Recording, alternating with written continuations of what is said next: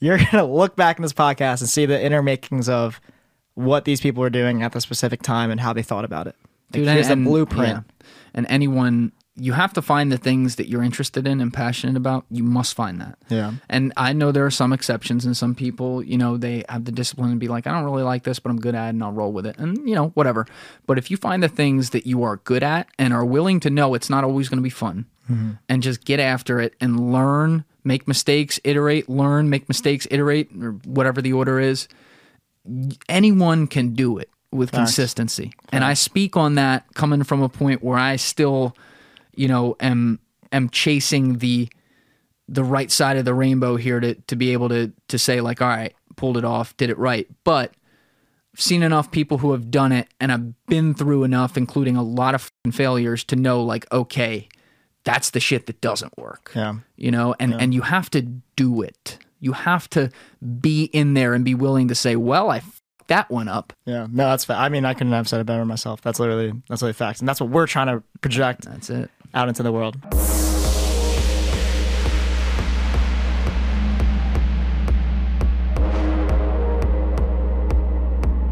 what's going on youtube? One quick note before i start this episode with mike which was a good one. I hope you enjoy you will hear in the first 25 minutes a very very small slight buzzing in the background. You're not hearing things. This studio which i call the bunker if you've heard the show before it is literally soundproof. I have soundproof curtains. It's above ground. Like this place is i mean it's it's locked and loaded. Apparently, unless there are two of the loudest goddamn leaf blowers that you've ever heard in your life operating outside the entire time you're trying to record. So, for the first 25 minutes, like I said, you will hear that little buzzing, and that's what it's from. And then it goes away, and it comes back for about three or four minutes, maybe a half hour after that. And I think in the first 25, it's not consistently on. So there's sometimes where it's on, sometimes where it's off. My apologies on that. It was low enough that I absolutely didn't want to take it out because I really, really enjoyed the beginning of this podcast. We got personal on some things with Mike. So just wanted to give you a heads up. And with that said, you know what it is. I'm Julian Dorey, and this is Trendifier. Let's go. This is one of the great questions in our culture. Where is the nuance? You're giving opinions and calling them facts. You feel me? Everyone understands this, but few seem to do it. If you don't like the status quo, start asking questions. Experimentation. And mm. it's because you hear you're polarized because you hear all these stuff from social media. Gary Vee, big, biggest example. Like, drop your notebook and do fucking something. Like, Listen, please- man. Listen. you gotta get out there. You gotta do. It's not gonna fucking come to you. I was in a liquor store when I was 27. I was stacking boxes.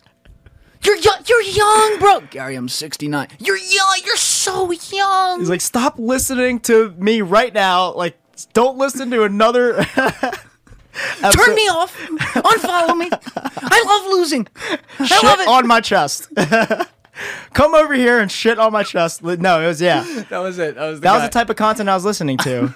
right? And Yeah. at the time, like, yeah, like fuck the corporate world or nine to five. I never worked a nine to five, so I didn't know at the time. I was like, you know, yeah, fuck all of this. Like, let me go out there. I could do this on my own. I become a millionaire on my own. Um, so that's where it came to ex- experimentation phase. And so the first one actually was Instagram. It was like 2014. No, it was 2016. Sorry, and Instagram wasn't that big yet. It was just starting to blow up. That was, yeah. Yep. And so what I did was I had an account, Cliff Diving Adventures. It was literally an Instagram account of just people jumping off cliffs in, into water, into bodies of water. All right. So before you go into that, how does it happen that you're just sitting around one day in New Jersey in a college dorm and you say, all right, I'm going to make a, an Instagram account right now. What am I going to make it on? You know what? I think I'll do cliff diving. Like, how does that happen?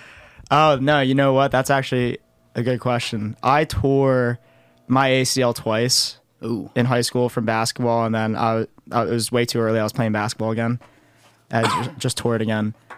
So, a nine month recovery process with a torn ACL, horrible. Yeah. And imagine going through that twice, Yeah. right? You forget sometimes, like even just walking, you appreciate the ability to walk.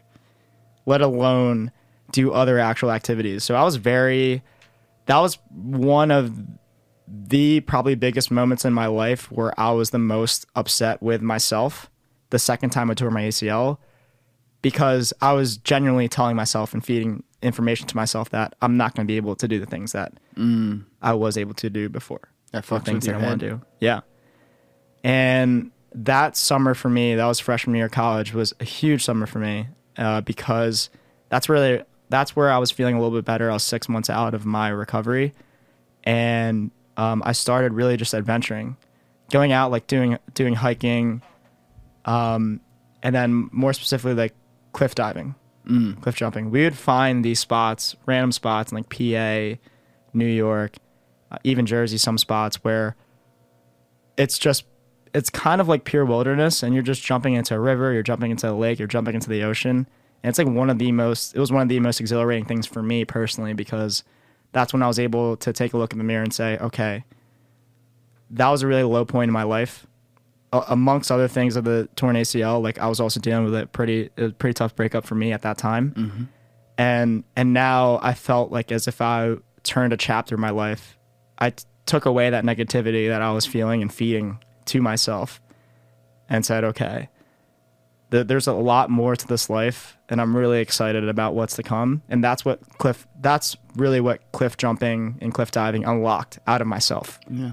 that, that was my freedom for that summer and that was the turning point. That was one of the turning points in my life honestly. So you captured a moment for yourself, basically, like a moment in time, yeah. And took that and made it into a product yourself. Because it, on a selfish level, it takes you back to that moment and gives you something like when you're making content and people doing this, like you know how they feel. Yeah You see them diving off that cliff wherever they are, a beautiful place in the world, and, and just the, the freeing and also helpless feeling that is at the same time, but in a beautiful way. And you're like, oh, yeah, that was my therapy when I needed it for all these things going on in my life. And now, in a way, it's like you are, and I mean this in a positive way, you're selfishly spreading that to other people so they can be like, you know what, that looks fucking cool. I might try that too. yeah That's pretty much what it was. especially when you're so young you're less cynical of the world Yeah. And the biggest thing that you want to give back is just that feeling, right? Of positivity. It's easy to be, for me, it, it appears that it's easier to be more positive when you're younger mm-hmm. because you know less, Yeah. which is the hence the less cynical about the world, right? And so that was my biggest goal. My biggest goal was like, okay, I love doing this. I unlocked it. Instagram, I've seen some accounts starting to blow up. Like my brother had a cat account that had 10k followers at the time A cat account. uh, his his cat storm, which he doesn't own anymore. Never get, never get a relationship with a. Oh, With a pet- a pet with a relationship. it's the girlfriend's cat. Yeah, yeah. Well, it was their cat together. Mitch took care of it, but Mitch lost the custody. way. Yeah, that's Never what I'm saying. works that way. Women get the custody, man. That's how it works. I don't know the statistics about it, but I feel like They're, they're not positive for men.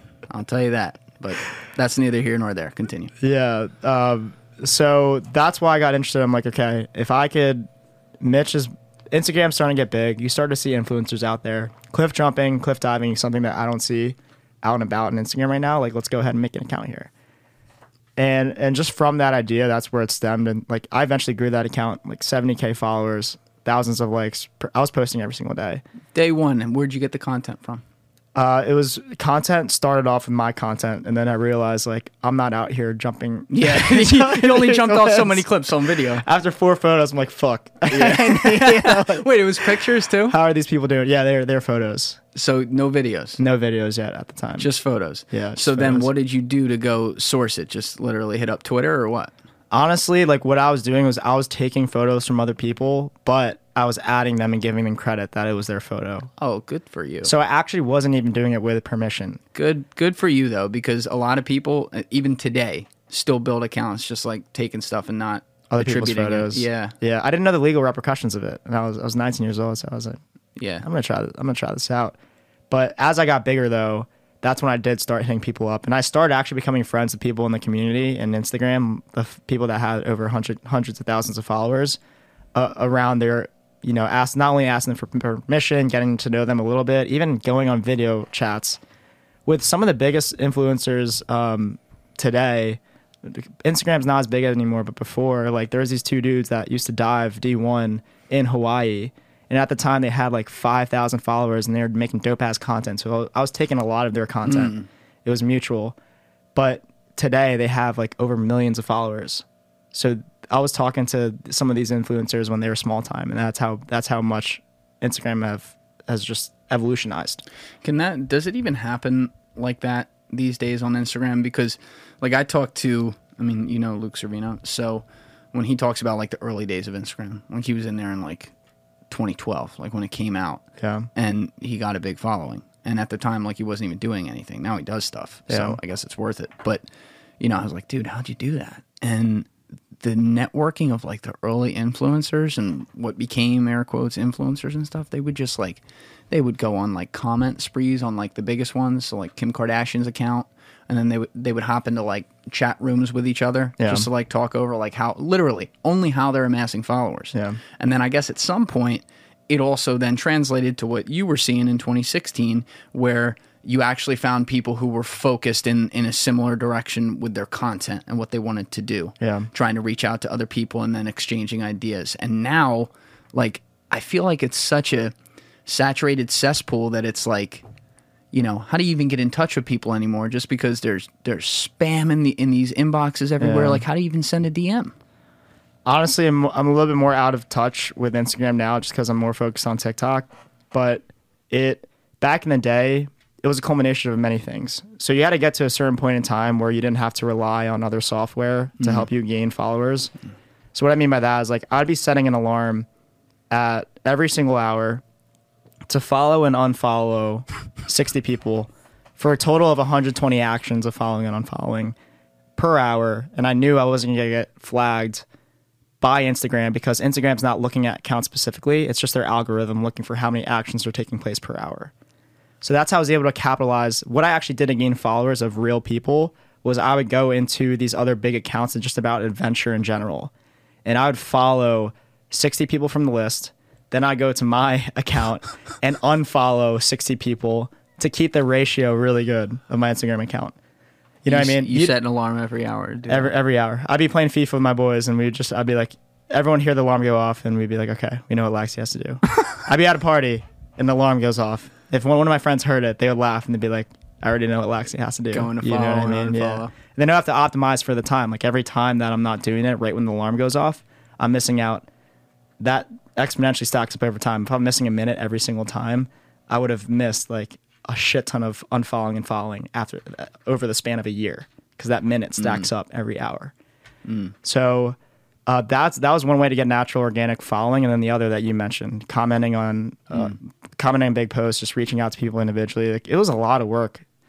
Instagram is a lot of work it is a lot of work and once you get to a certain point i think it was around for me like 30k followings i didn't have to do that as much just because now i was getting natural engagement and following to my specific account.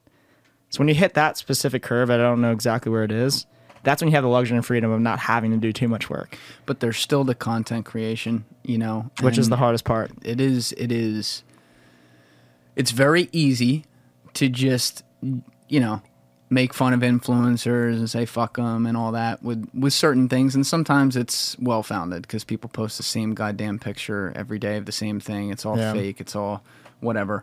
But um well let's be honest.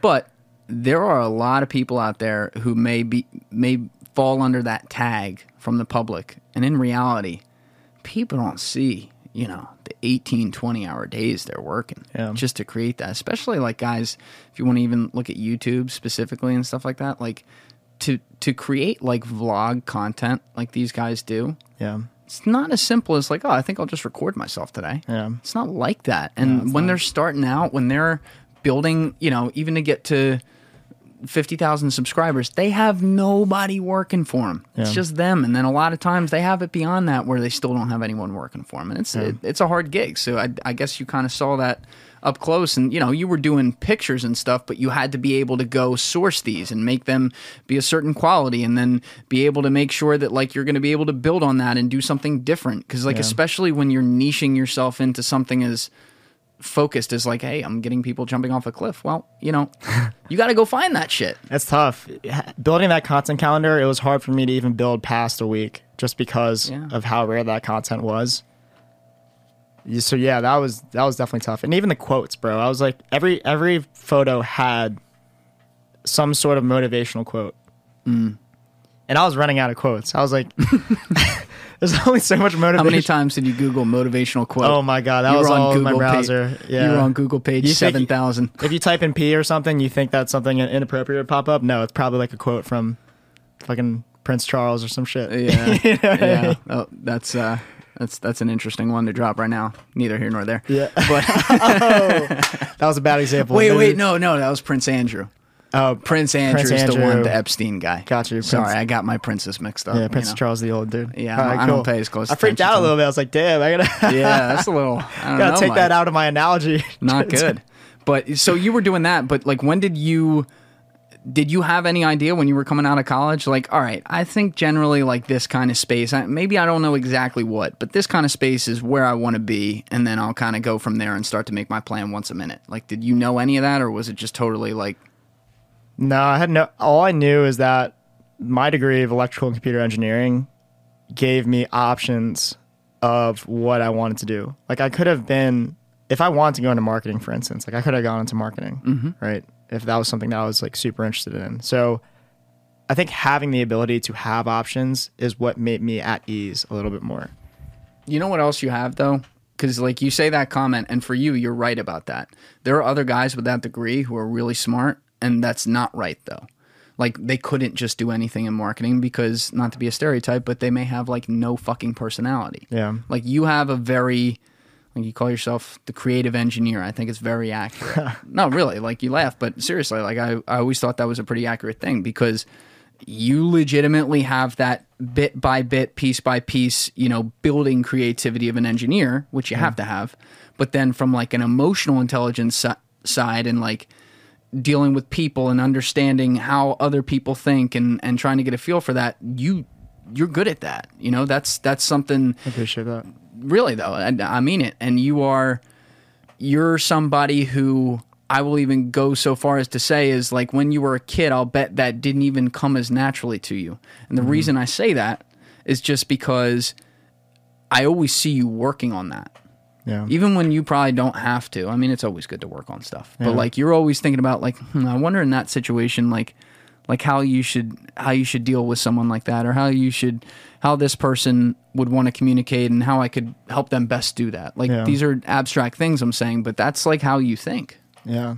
I, it, what what you just brought up about it's not natural. I don't think any of that is natural for anyone. People that are really good at it maybe have those little cues that they do over and over again, or have like templatized something, but don't realize it. They go through they go they do specific things that are actually very engaging tactics, whether that's understanding emotional cues or whether that's conversating. But if you know what those things are, and you take that information in, in retrospect and then actually apply that next time you communicate with someone on specific situations, whether it's approaching a girl, whether it's a business meeting, you're trying to sell a solution, um, and so forth. Like all those things. And when you once you actually take those principles and then you apply it, that's when you start to realize like, oh damn, all these people that are really effective in what they do, it wasn't. It, it's actually by design. i would take it a step farther and i would say environment How's in an environment?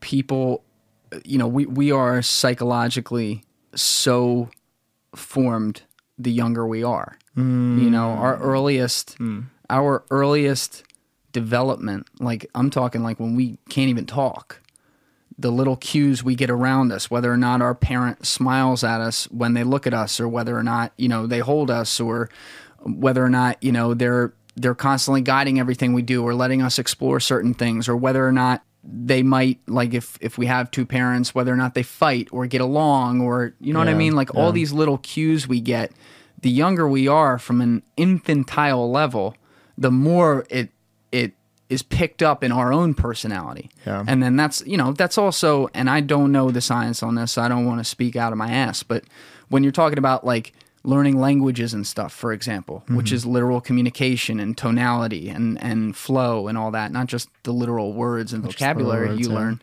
They're always saying, like, the younger you are, the better. Yeah. And the more you can pick it up because you're more impressionable. Yeah. So there's there's a level to it that you know when you're talking about where you come from and what you were surrounded by was it positive was it negative pretty much everywhere has a level of both depending on what it is what the context is people learn to influence others or even like influence themselves based on the stimuli Yeah. from that environment Yeah. you know, it- it's not.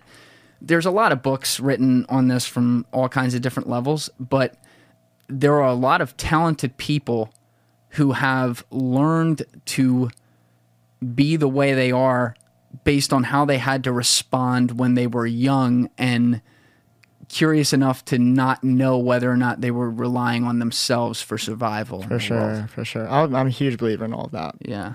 I know for me, even though I had my environment at home was safe, it was comfortable, but Mm. growing up in Mullica Hill when I first moved here in sixth grade, it was a predominantly white town. Mm-hmm. What happens in school, which is most of my day where that's spent, and the, the people that I'm hanging out with, my parents are just shielded from. They don't know what's happening Yeah. there behind the scenes, right? So when I got here, yeah, of course, like when I first got here, racist comments, bullied, like you name it, from the full spectrum. That was early until I started making a lot of friends here. Like I took that notion, that feeling that I had all the way back when I was in sixth grade, how I felt, and knew I didn't. A, I didn't want other people feeling the same way that I felt, and B, just trying to understand why they felt that way towards me. Hmm. You were thinking about that. Yeah, yeah, I was definitely thinking about that. I was curious as to why like people felt that they had to say these specific things to me just because of the color of my skin. Would you ask them about it? Literally? No, I wouldn't ask about it. I would. I did a lot of politics from sixth grade till I graduated high school, which is why I was like, ended up becoming class president. Oh, right? like like school politics. school pol- not just school politics, but just politics in general. Like people that that didn't like me for no reason, they didn't know me, they didn't like me. That actually affected me.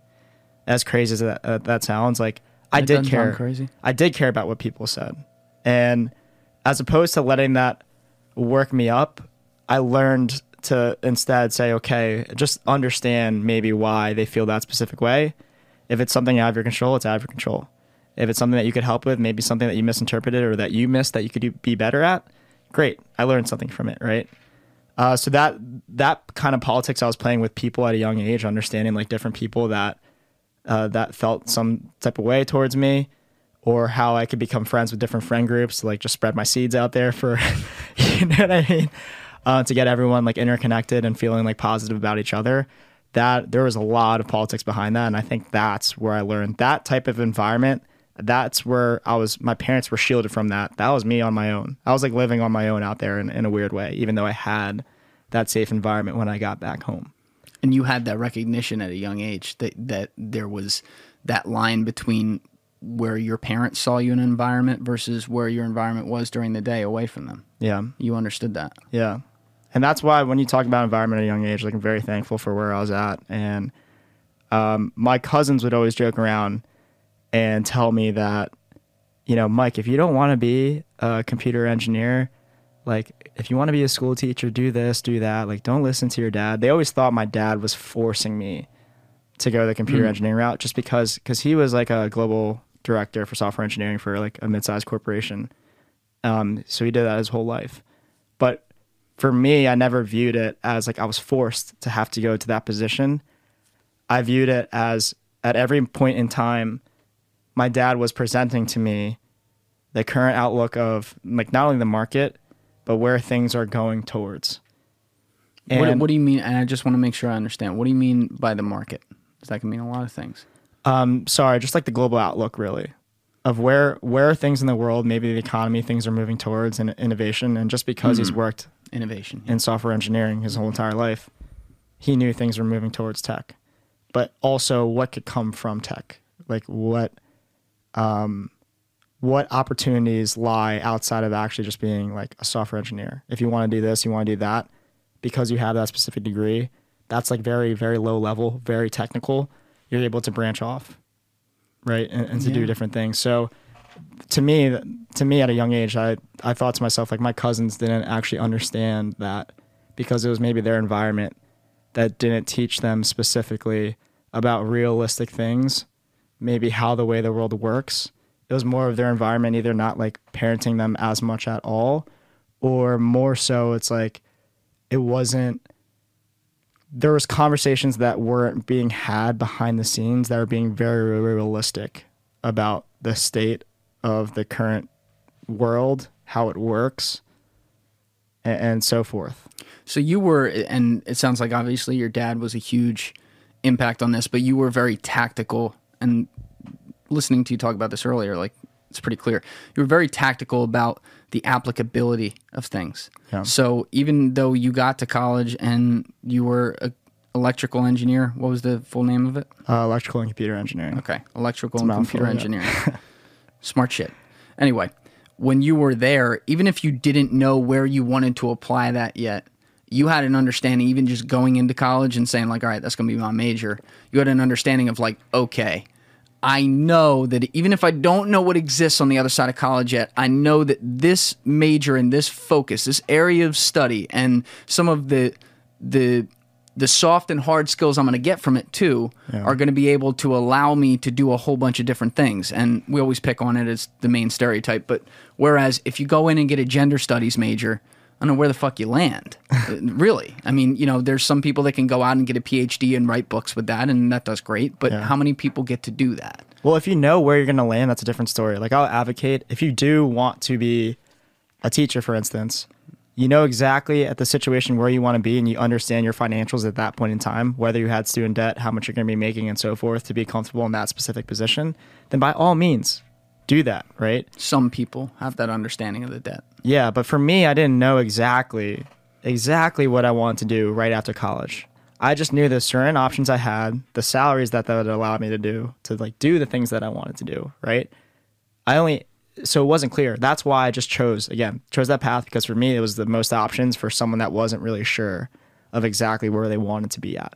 Mm. So at the time I just made in my head the most logical decision based on the information I had and also not knowing where where I fully wanted to be. Yeah. So you controlled the variables you could control, and you understood there were a lot Exactly. you couldn't. Yeah. Exactly. So you come out and you didn't go to Saros right away. Where what'd you do first?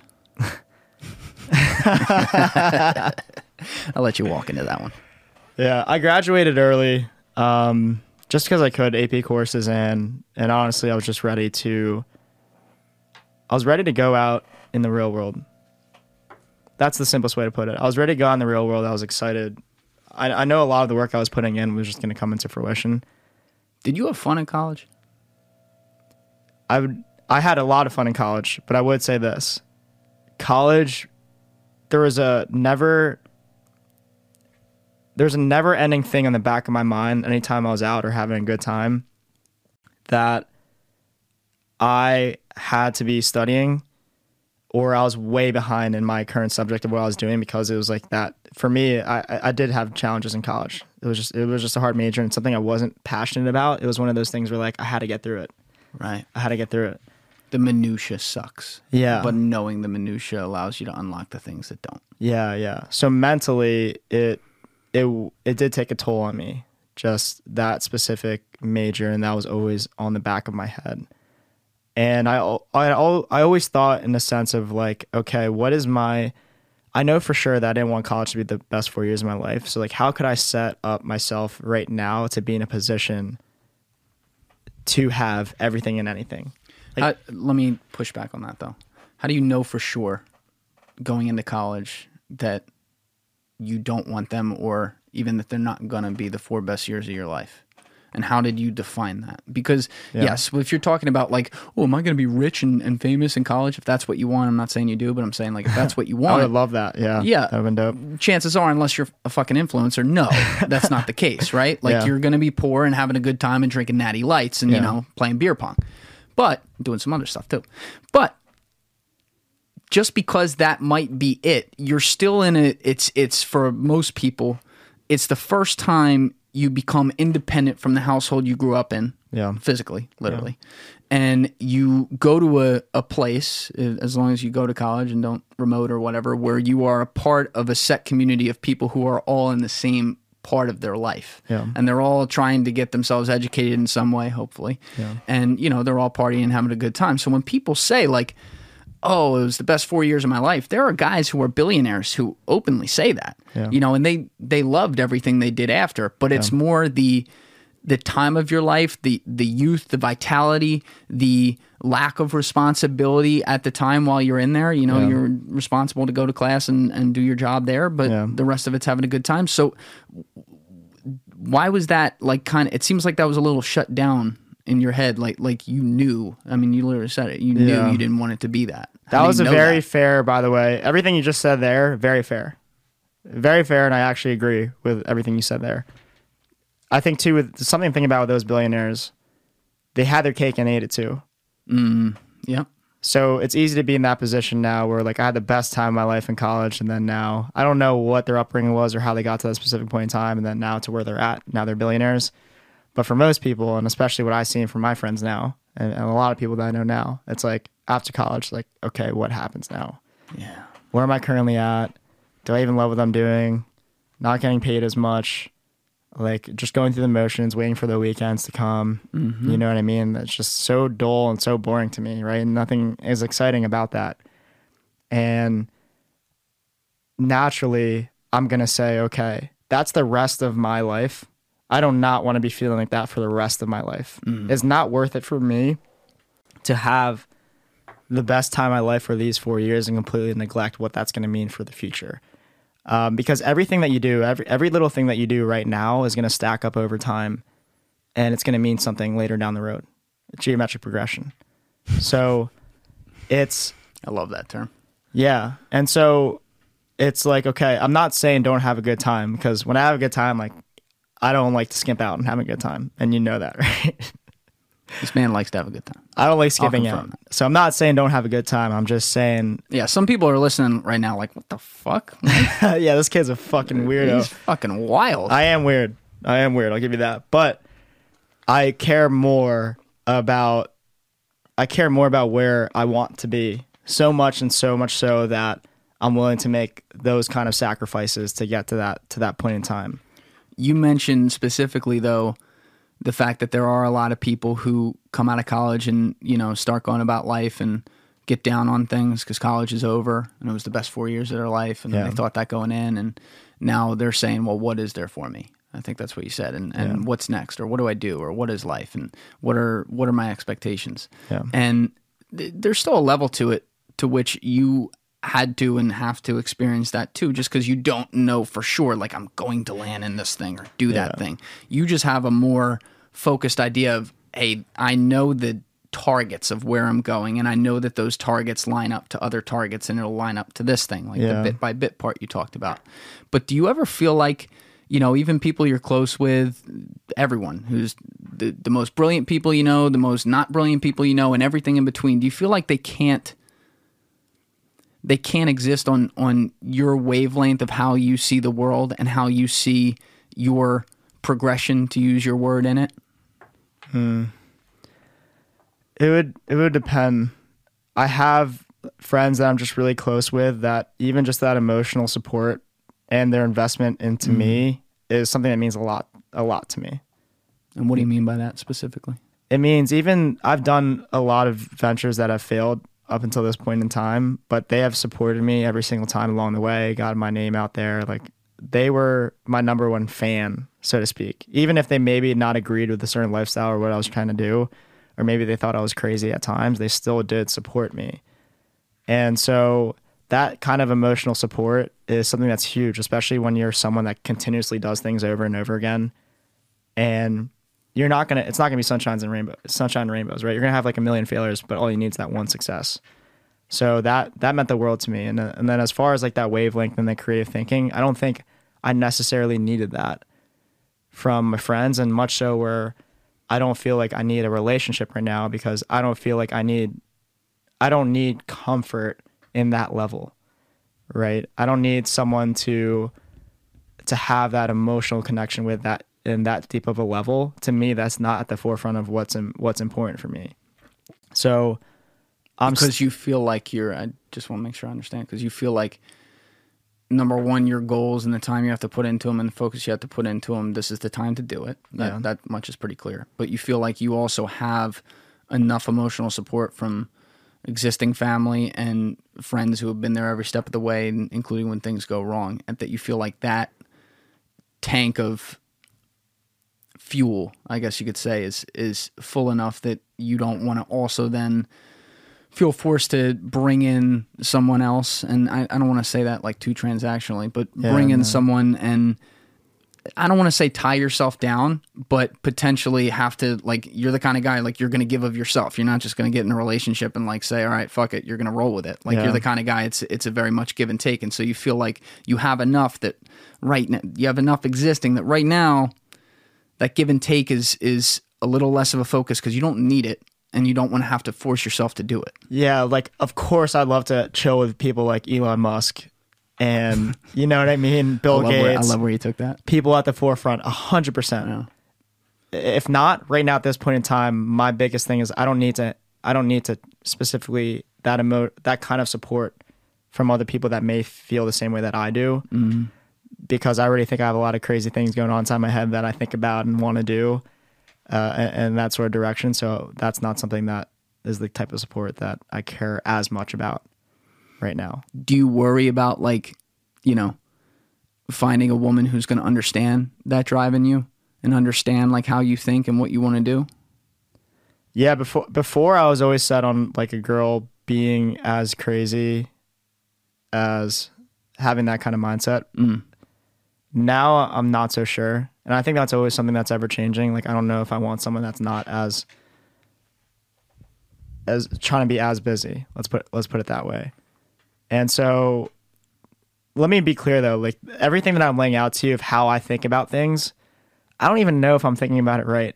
Like people say life is hmm. too short sometimes and that if you get lost in what you're trying to do or where you're trying to go, you eventually it would have all just went away, right? And you wouldn't have enjoyed yourself. But my only counter to that right now is that I'm having once you start seeing results, you just start having like a great time. You get hungry for more and more and more. And that's how I currently feel at this state. And that's what keeps me going to like want to continue to like put my head down and focus on specific things that I wanted to focus on. So yeah, I don't know the right answer of, you know, where I don't know if maybe four years of college should be the best time of your life. I don't know if like if people should be spending so much time focusing on their self and not going out there and just like finding someone who loves you having like a happy life because being happy doesn't mean you have to be rich it's just like Yeah. you're very happy that you're doing like again i don't know i don't know all these things all i know is right now is like how i currently feel and where i want to be and to me that's the most important thing it's like if i know that's where that i want to be that's my number one focus how am i going to get to that specific point in time as fast as possible so it's it's tough I, I think about especially in the covid era like when you think about a lot of things that you're doing mentally you definitely sit back and think about what the current state is what's going on and reevaluate where you're trying to be at and everyone feels that way you know, I just I always want to even if I feel that way, I'm uncertain. It's like when you have a bad breakup, you just start working out. Yeah. Like I'm just that's what I'm doing. I'm just like fucking doing those things, and now starting to see uh, the results for it, which keeps me which keeps me up, going up every day. Yeah, and you have made a habit of controlling what you can control, and you have an awareness of it. And COVID is the ultimate test of that because I was having this conversation with someone yesterday, but there are some things that are out of your control. And they convinced me on some of that because some things I'm like, ah, well, you know, you can kind of do this or decide to do that or not. And they're like, well, no, not really. And and frankly, like I think they had a better argument than I did. Yeah. But there are opportunities in something like this. And sometimes that even says that that sounds basically insensitive to say, but it is a reality because, yeah, we, man is not supposed to be on an island. We're not supposed to be isolated. We're not supposed to be away from each other. We're not supposed to be focused on our thoughts all the time and be in an environment where we're forced to do that. Yeah. But if you fill your time in that environment, and specifically, if you fill your time in that environment with things that you care about and things that you might even be good at or great at, and get better at it or try the things that you've never had an opportunity to try before and and actually take advantage of a time where it would be very easy to sit around and say man this sucks all the time. Yeah. you know you can do some great things. Mm-hmm. You look at a lot of especially in the world of tech which you're in so speaking your language here. Some of the no, seriously some of the best projects some of the best stuff that rose up to prominence rose out of the ashes of you could even go back to the tech bubble where tech was like dirty word internet Yeah. was a dirty word right after that Yeah, yeah. but the best ideas that had actually had a revenue plan as that bubble burst and was cleaning out it rose up and that ended up birthing internet 2.0 where social media companies started to come out and facebook things Even like that Amazon. Amazon came from that. Amazon's the best example. Yeah. But there was, I think the company. I always forget to look this up. We'll look it up after. Remind me. But I think the company was Alta Vista. Alta was Vista. Alta Vista was like the Amazon before Amazon, I was a really. I never even heard of Alta Vista. and no one knows who the fuck Alta Vista is. I thought I was supposed to know this. I was like, I no, have no idea like who I, Alta Vista is. I don't even know if that's still the right name. That's why we got to check it. But there Oh, was gotcha, there was a company that it was like, oh, that's going to be blank, and that was going to be Amazon. And to your point, Amazon had the better plan. Yeah. And Amazon had the better innovation. And Amazon saw the piece by piece bigger picture. They piece started by piece, piece by piece. they started with fucking books, man. Yeah. And the way I, I love the video where you see like little Jeff Bezos, like when he was a nerd and he's like, well, he's like talking into a into like a shitty camcorder and he's Yeah. like, uh, tell us your name. Uh, I'm Jeff Bezos. I'm the founder of Amazon. And he's like looking up here, his other eyes looking over there. Yeah. And um, and they're like, all right, well, what was the idea? And he's like, well, basically, I did my research, and when you look at individual products, there is the most of anything made by it through books. When And was this video made? Is this like a real video? 97, Oh, damn. 96. Yeah, Yeah, this an early yeah, video. it's awesome. And he's like, the second was music. So I decided on books and we were just going to focus on that. And that's what they did for five, six years. And Yeah. then he went to the next thing. Yeah. And like, if you ever want to see your mind blown by what kind of innovation can come out of opportunities where no one's in demand in the market, no one's when the tech bubble's bursting and people are losing their portfolios and shit. People aren't demanding shit. September 11th was happening. No, no one's fucking demanding like products and, and needs for them. Yeah. But he created something that when they were ready to do it again, they were going to do it. 0809, what comes out of the bubble right there? Bitcoin. Yeah. And that's just one example. But like Bitcoin's not even a company. You know, it's an idea that's formed. Think what you think. Look at how big that entire space is now 10 years later. Yeah. And now you look at Corona, and Corona is sitting here like it literally created the need for tech. Yeah. Because it, it, it made people have to be able to communicate more like at traditional industries in ways they never had before. Yeah. So like one guy I was talking to who's going to come on the podcast next week. He was it, he was telling me I don't remember the numbers, so I don't want to say them, but it, was- you know it was in it was in the tens of millions of dollars that his company was looking at for funding ahead of COVID. Yeah. Now he had sold a company when he was 21 for millions of dollars, so this is like his baby now. This That's is like this is like the big one. Yeah. And you know, this kid's like he's still 24, 25, so he's still like, all right, l- let's see, you know, if we can get as much money as we want. Yeah. And he's like, dude, the minute uh, I won't go in, go into his idea yet. It's pretty mind blowing. Yeah. They already have the product, but Was it seed funding, by the way, or was it Series A or?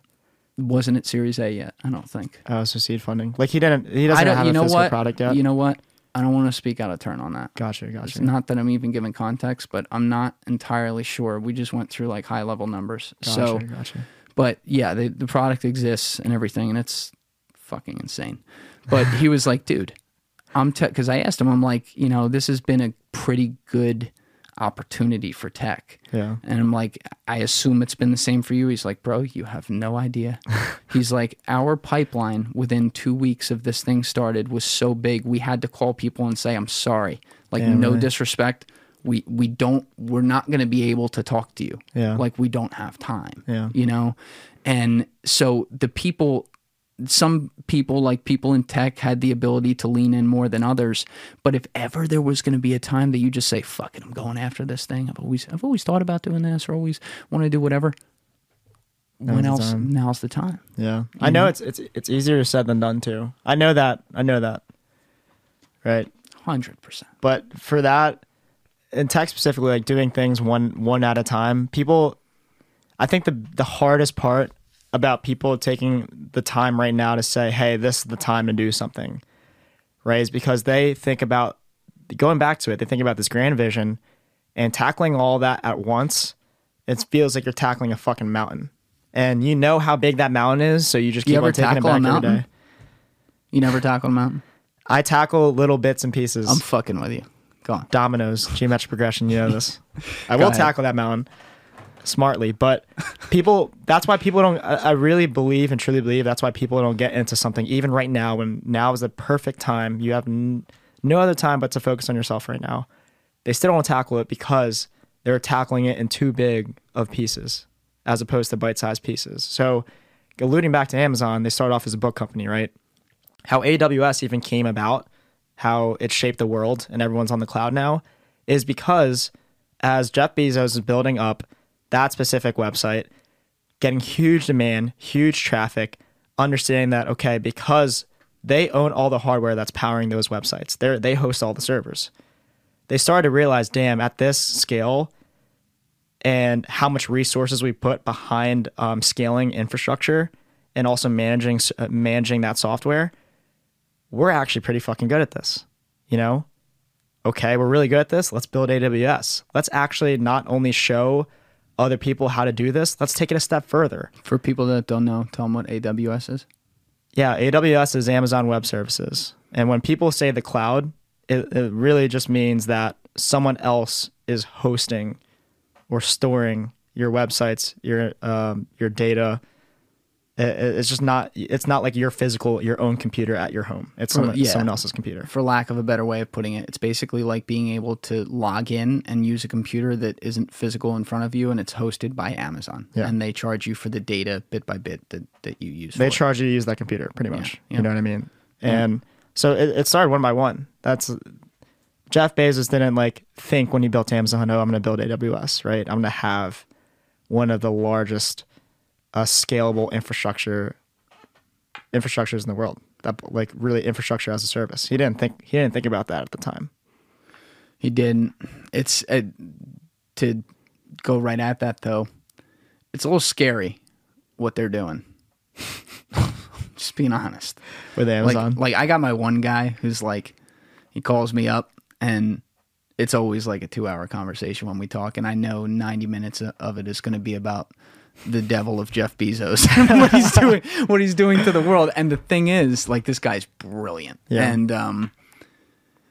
I- Look, I don't know Jeff Bezos. You don't know Jeff Bezos. We, you know, we hear what we hear. Who the fuck knows? There's, but you read what you can, and there's no doubt that he built that brilliantly, as we've put it, and he did it piece by piece. But like, have you ever looked at the history of Amazon Wikipedia page? Oh my god, dude. I I got to pull that up. It's when you think about what they've done over the years and you see it's it's exponential progression. So when they start with books, they wait what, 5 6 years to move to the next product. I think they started with like toys or something. Mm-hmm. But then the next time they move to something, they don't just move to one thing. Now they move to like 3 they had the foundation in place already. and and they're staying in that case they were staying in the same thing product delivery Yeah. right and and support but over time what do they move to they move to like you know cloud services totally di- vertical into fucking gration man Yeah, totally different businesses they move to logistics, supply chain. Yeah. like we do this all the time. Let's own this. third party sales and then what do they get through the third party sales they get access to all the data behind the sales Yeah. then what can they do they can come in and they can beat you in retail mm-hmm.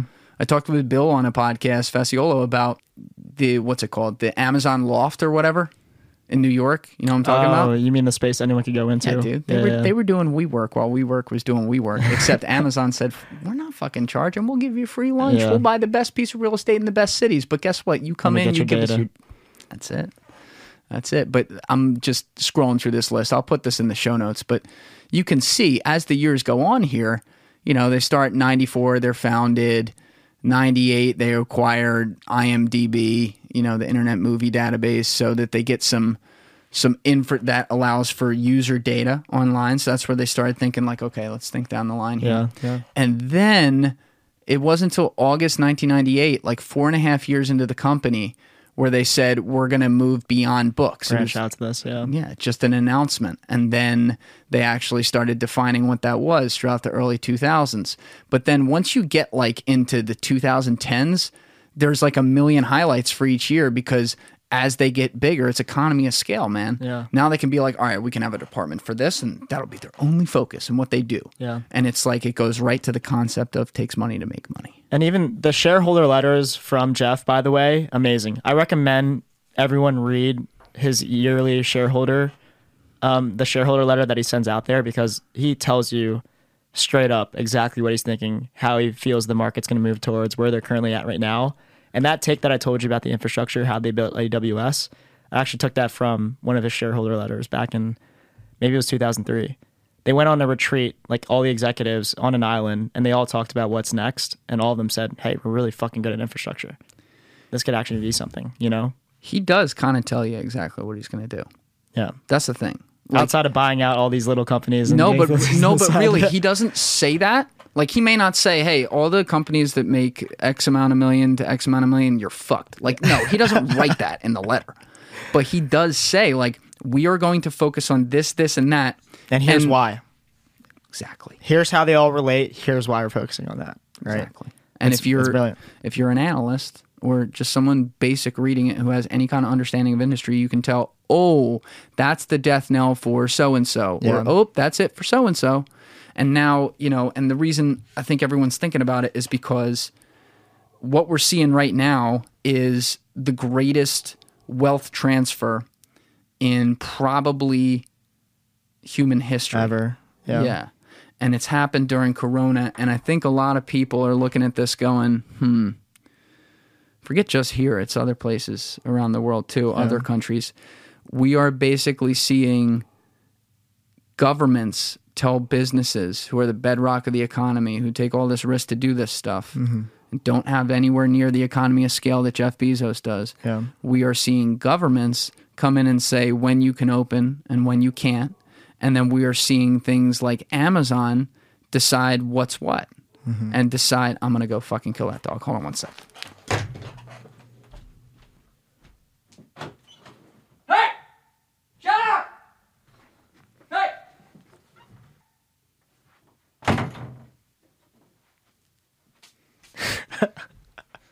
We return from this intermission. Sorry about that.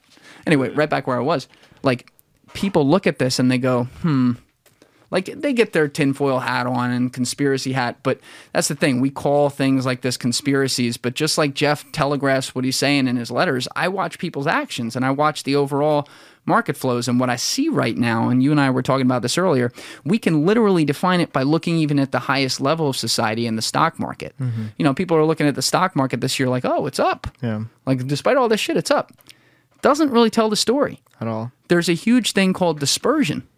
And with dispersion, we, what I mean by that is you see a lot of companies doing better than they ever had before. Yeah. And they're also bigger. And so they're dragging up all the averages. So, like, Amazon takes up, I don't know, I don't know what the percentage is right now, but maybe it's like 6% of the S&P. All of the SPY. Yeah, yeah, exactly. And who follows them up? The other companies right with them. Google, Facebook, all these companies who are benefiting from this. So you don't really pay attention to the types of industries that are through the floor. Yeah. And so that's the highest level.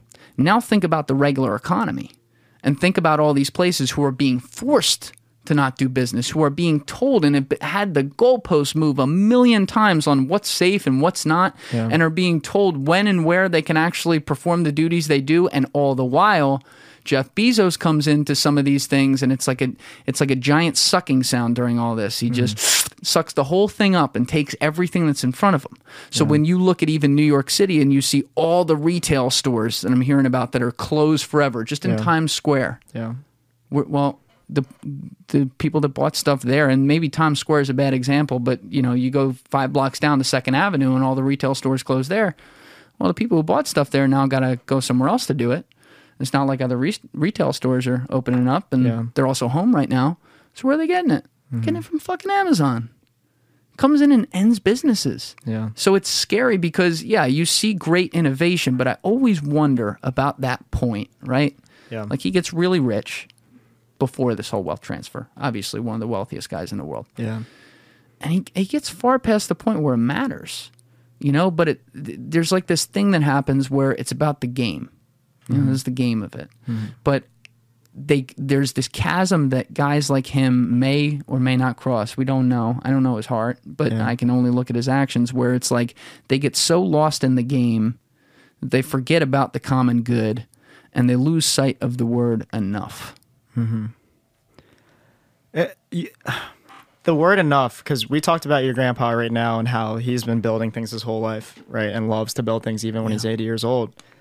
With this, is- this is gonna be a hot take, and don't don't hate me for this, because China's a really fucked up country and, and a lot of things to do. I don't think the people in China are fucked up. I'm talking about Agreed, a thousand percent. Yeah. we need to be careful about that too. Yeah. this is very easy to like say they suck, right? And then you drag hatred onto an entire nation. They're Yeah. it's the same as North Korea, man. In that sense, like yeah, they are people in there. They're 100%.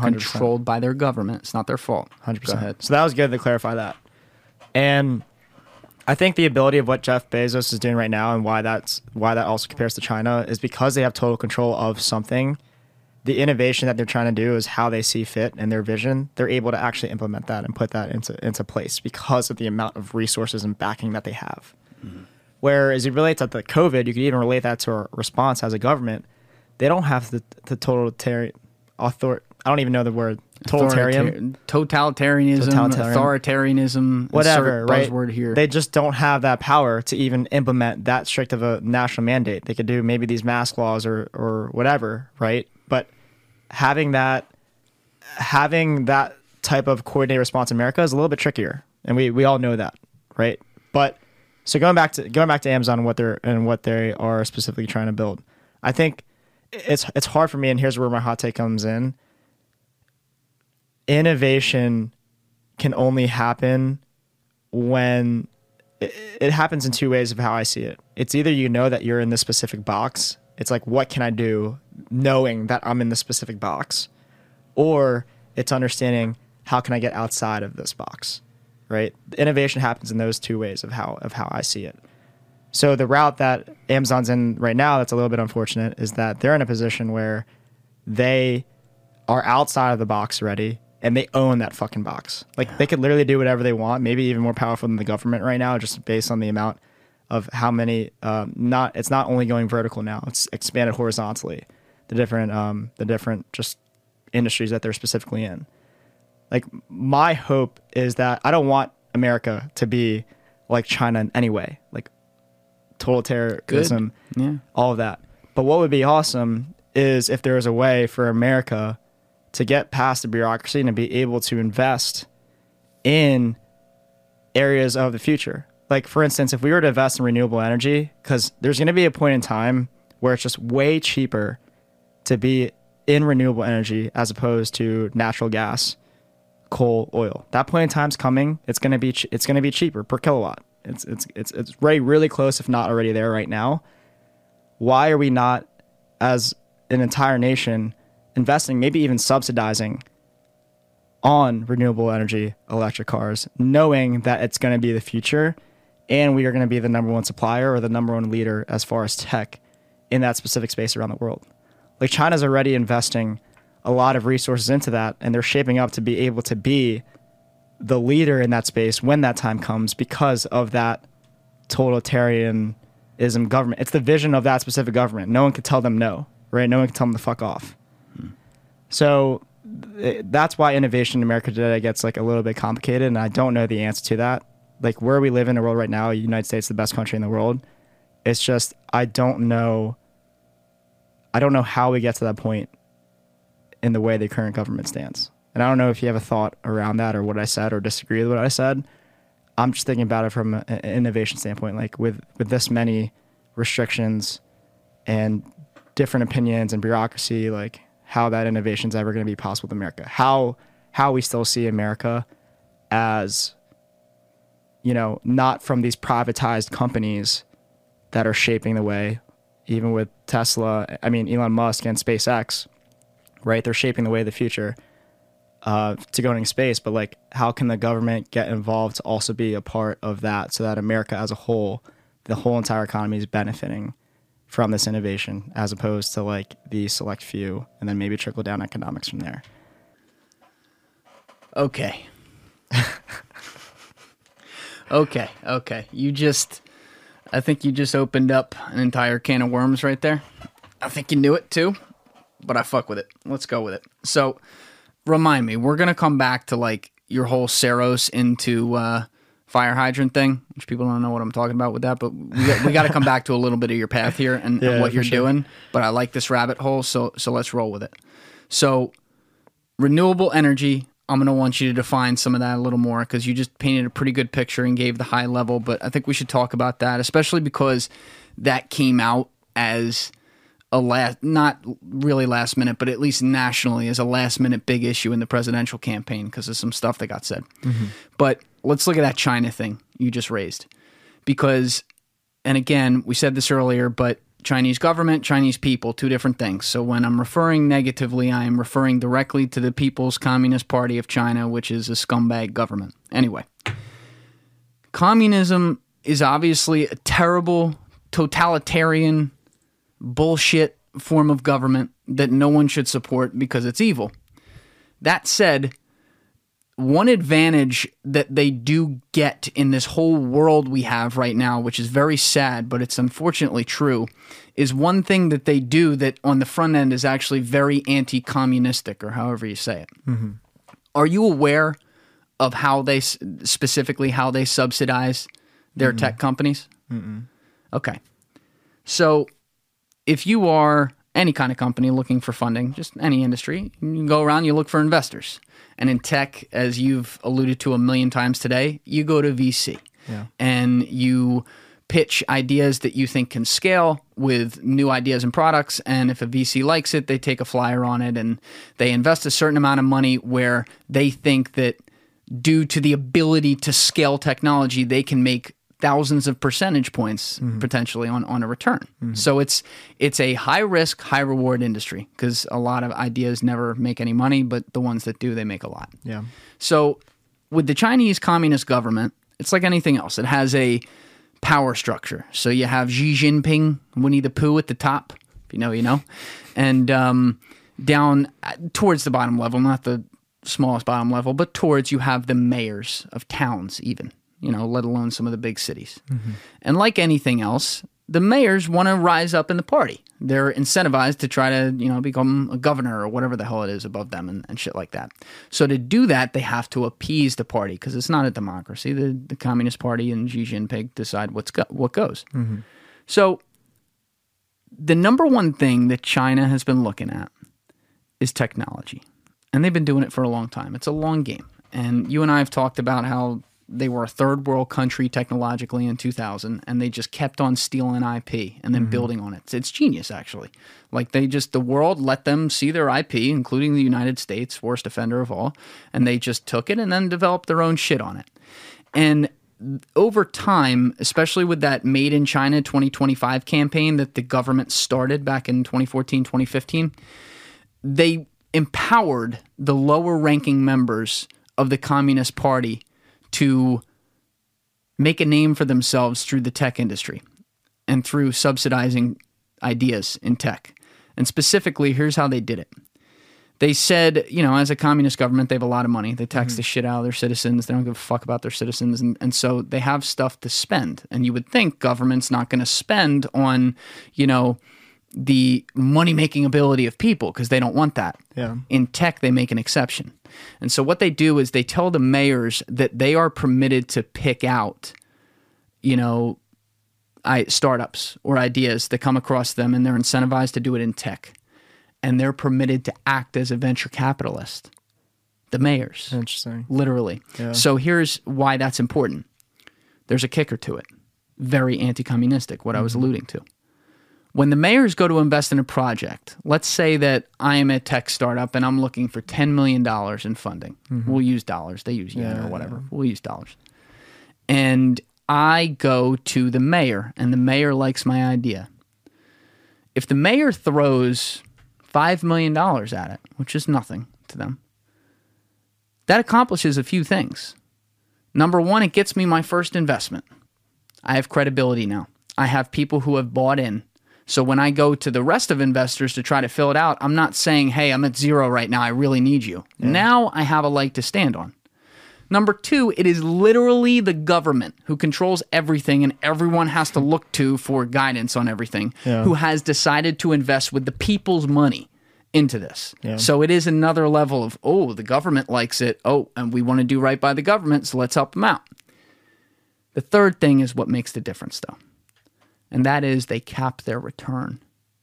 So if I'm that mayor and I invest five million, this is fucking genius, and I invest that five million into that project that's looking for 10 million. Mm-hmm. I may say to them, like they cap it low. They'll say the maximum return we, the government, can get is 8%.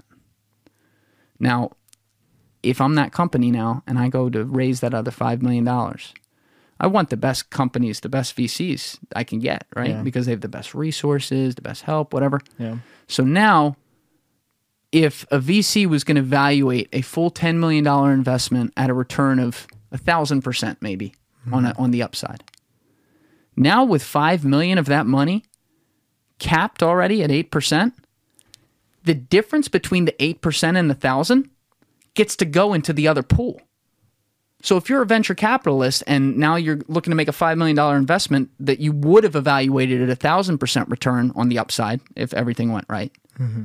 now maybe it's three thousand or two thousand, whatever it is, whatever the number is, Yeah. because you have that extra money trickling over. So when you talk about what we got to do here in our own private economy to be able to incentivize the private sector to work with the government and innovate, they already have a I don't I don't want to call anything perfect, but that is a brilliant system, and I have to admit that. Mm-hmm. No, it's, I didn't know how they subsidized it. I just know they did subsidize their own businesses, which gave American companies a little bit of a disadvantage. Because if you're getting outcompeted by that kind that kind of funding that you just described, eventually, how are you going to be able to compete, right? and that's that's the problem. You know, now we've protected our IP more than we have. That was, you know, Trump is a guy who came in and had never had a computer on his desk. Let's call it what it is. You know, he's he's a boomer, right? And so that was a little terrifying, and got more terrifying as I became more aware, or I hate using this word because I don't even know what it means anymore, but informed on tech issues, word, yeah. whatever you want to call it, right?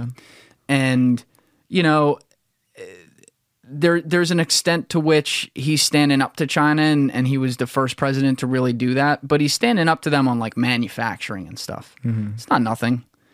But that's not what they really give a shit about. They're already mm-hmm. making money all over the world with that. If if we hurt them with a 10% tariff, like yeah, it doesn't help. Mm-hmm. They don't like it. But they just continue on the side being able to do what they really want to do, which is be able to build the machines and the software that surpass us. Yeah. And so now we're at a point where China is legitimately there's like four Kai Fu Lee, the venture capitalist of Sinovation Ventures, talks about the four pillars of technological advancement that they measure it with.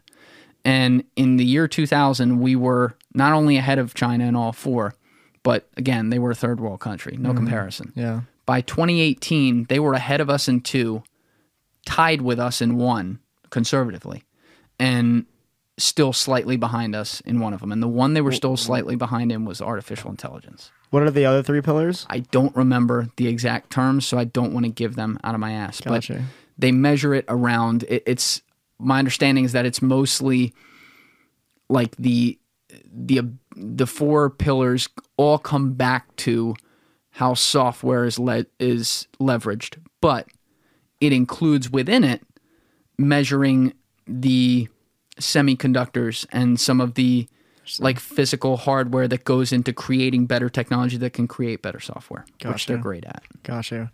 I guess maybe it's capacity of how many transistors could fit in one chip Correct. phone. That's exactly it. No, that makes sense. That's where Moore's law was incepted. But it's um Tell yeah, people about Moore's law, by the way. Yeah, Moore's law is the um the definition of Moore's law is that every two years, it's gonna ex- technology is gonna be twice as better as it was before. And it does it in like half the space, I think, right? Yeah, and half so transistors specifically, it's saying that okay, I could fit a million transistors in this like in the square box. Two years from now, I'm gonna be able to fit two million in that same square box.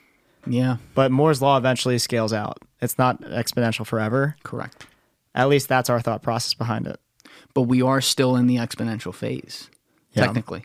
Yeah, it's waning down a little bit from what I've read, but we're yes, we're still in that we're still in that phase. And it, like, if we're talking about China though here, and why this is important, because people go, okay, well they're doing their thing, we're doing ours. It's not that simple, man.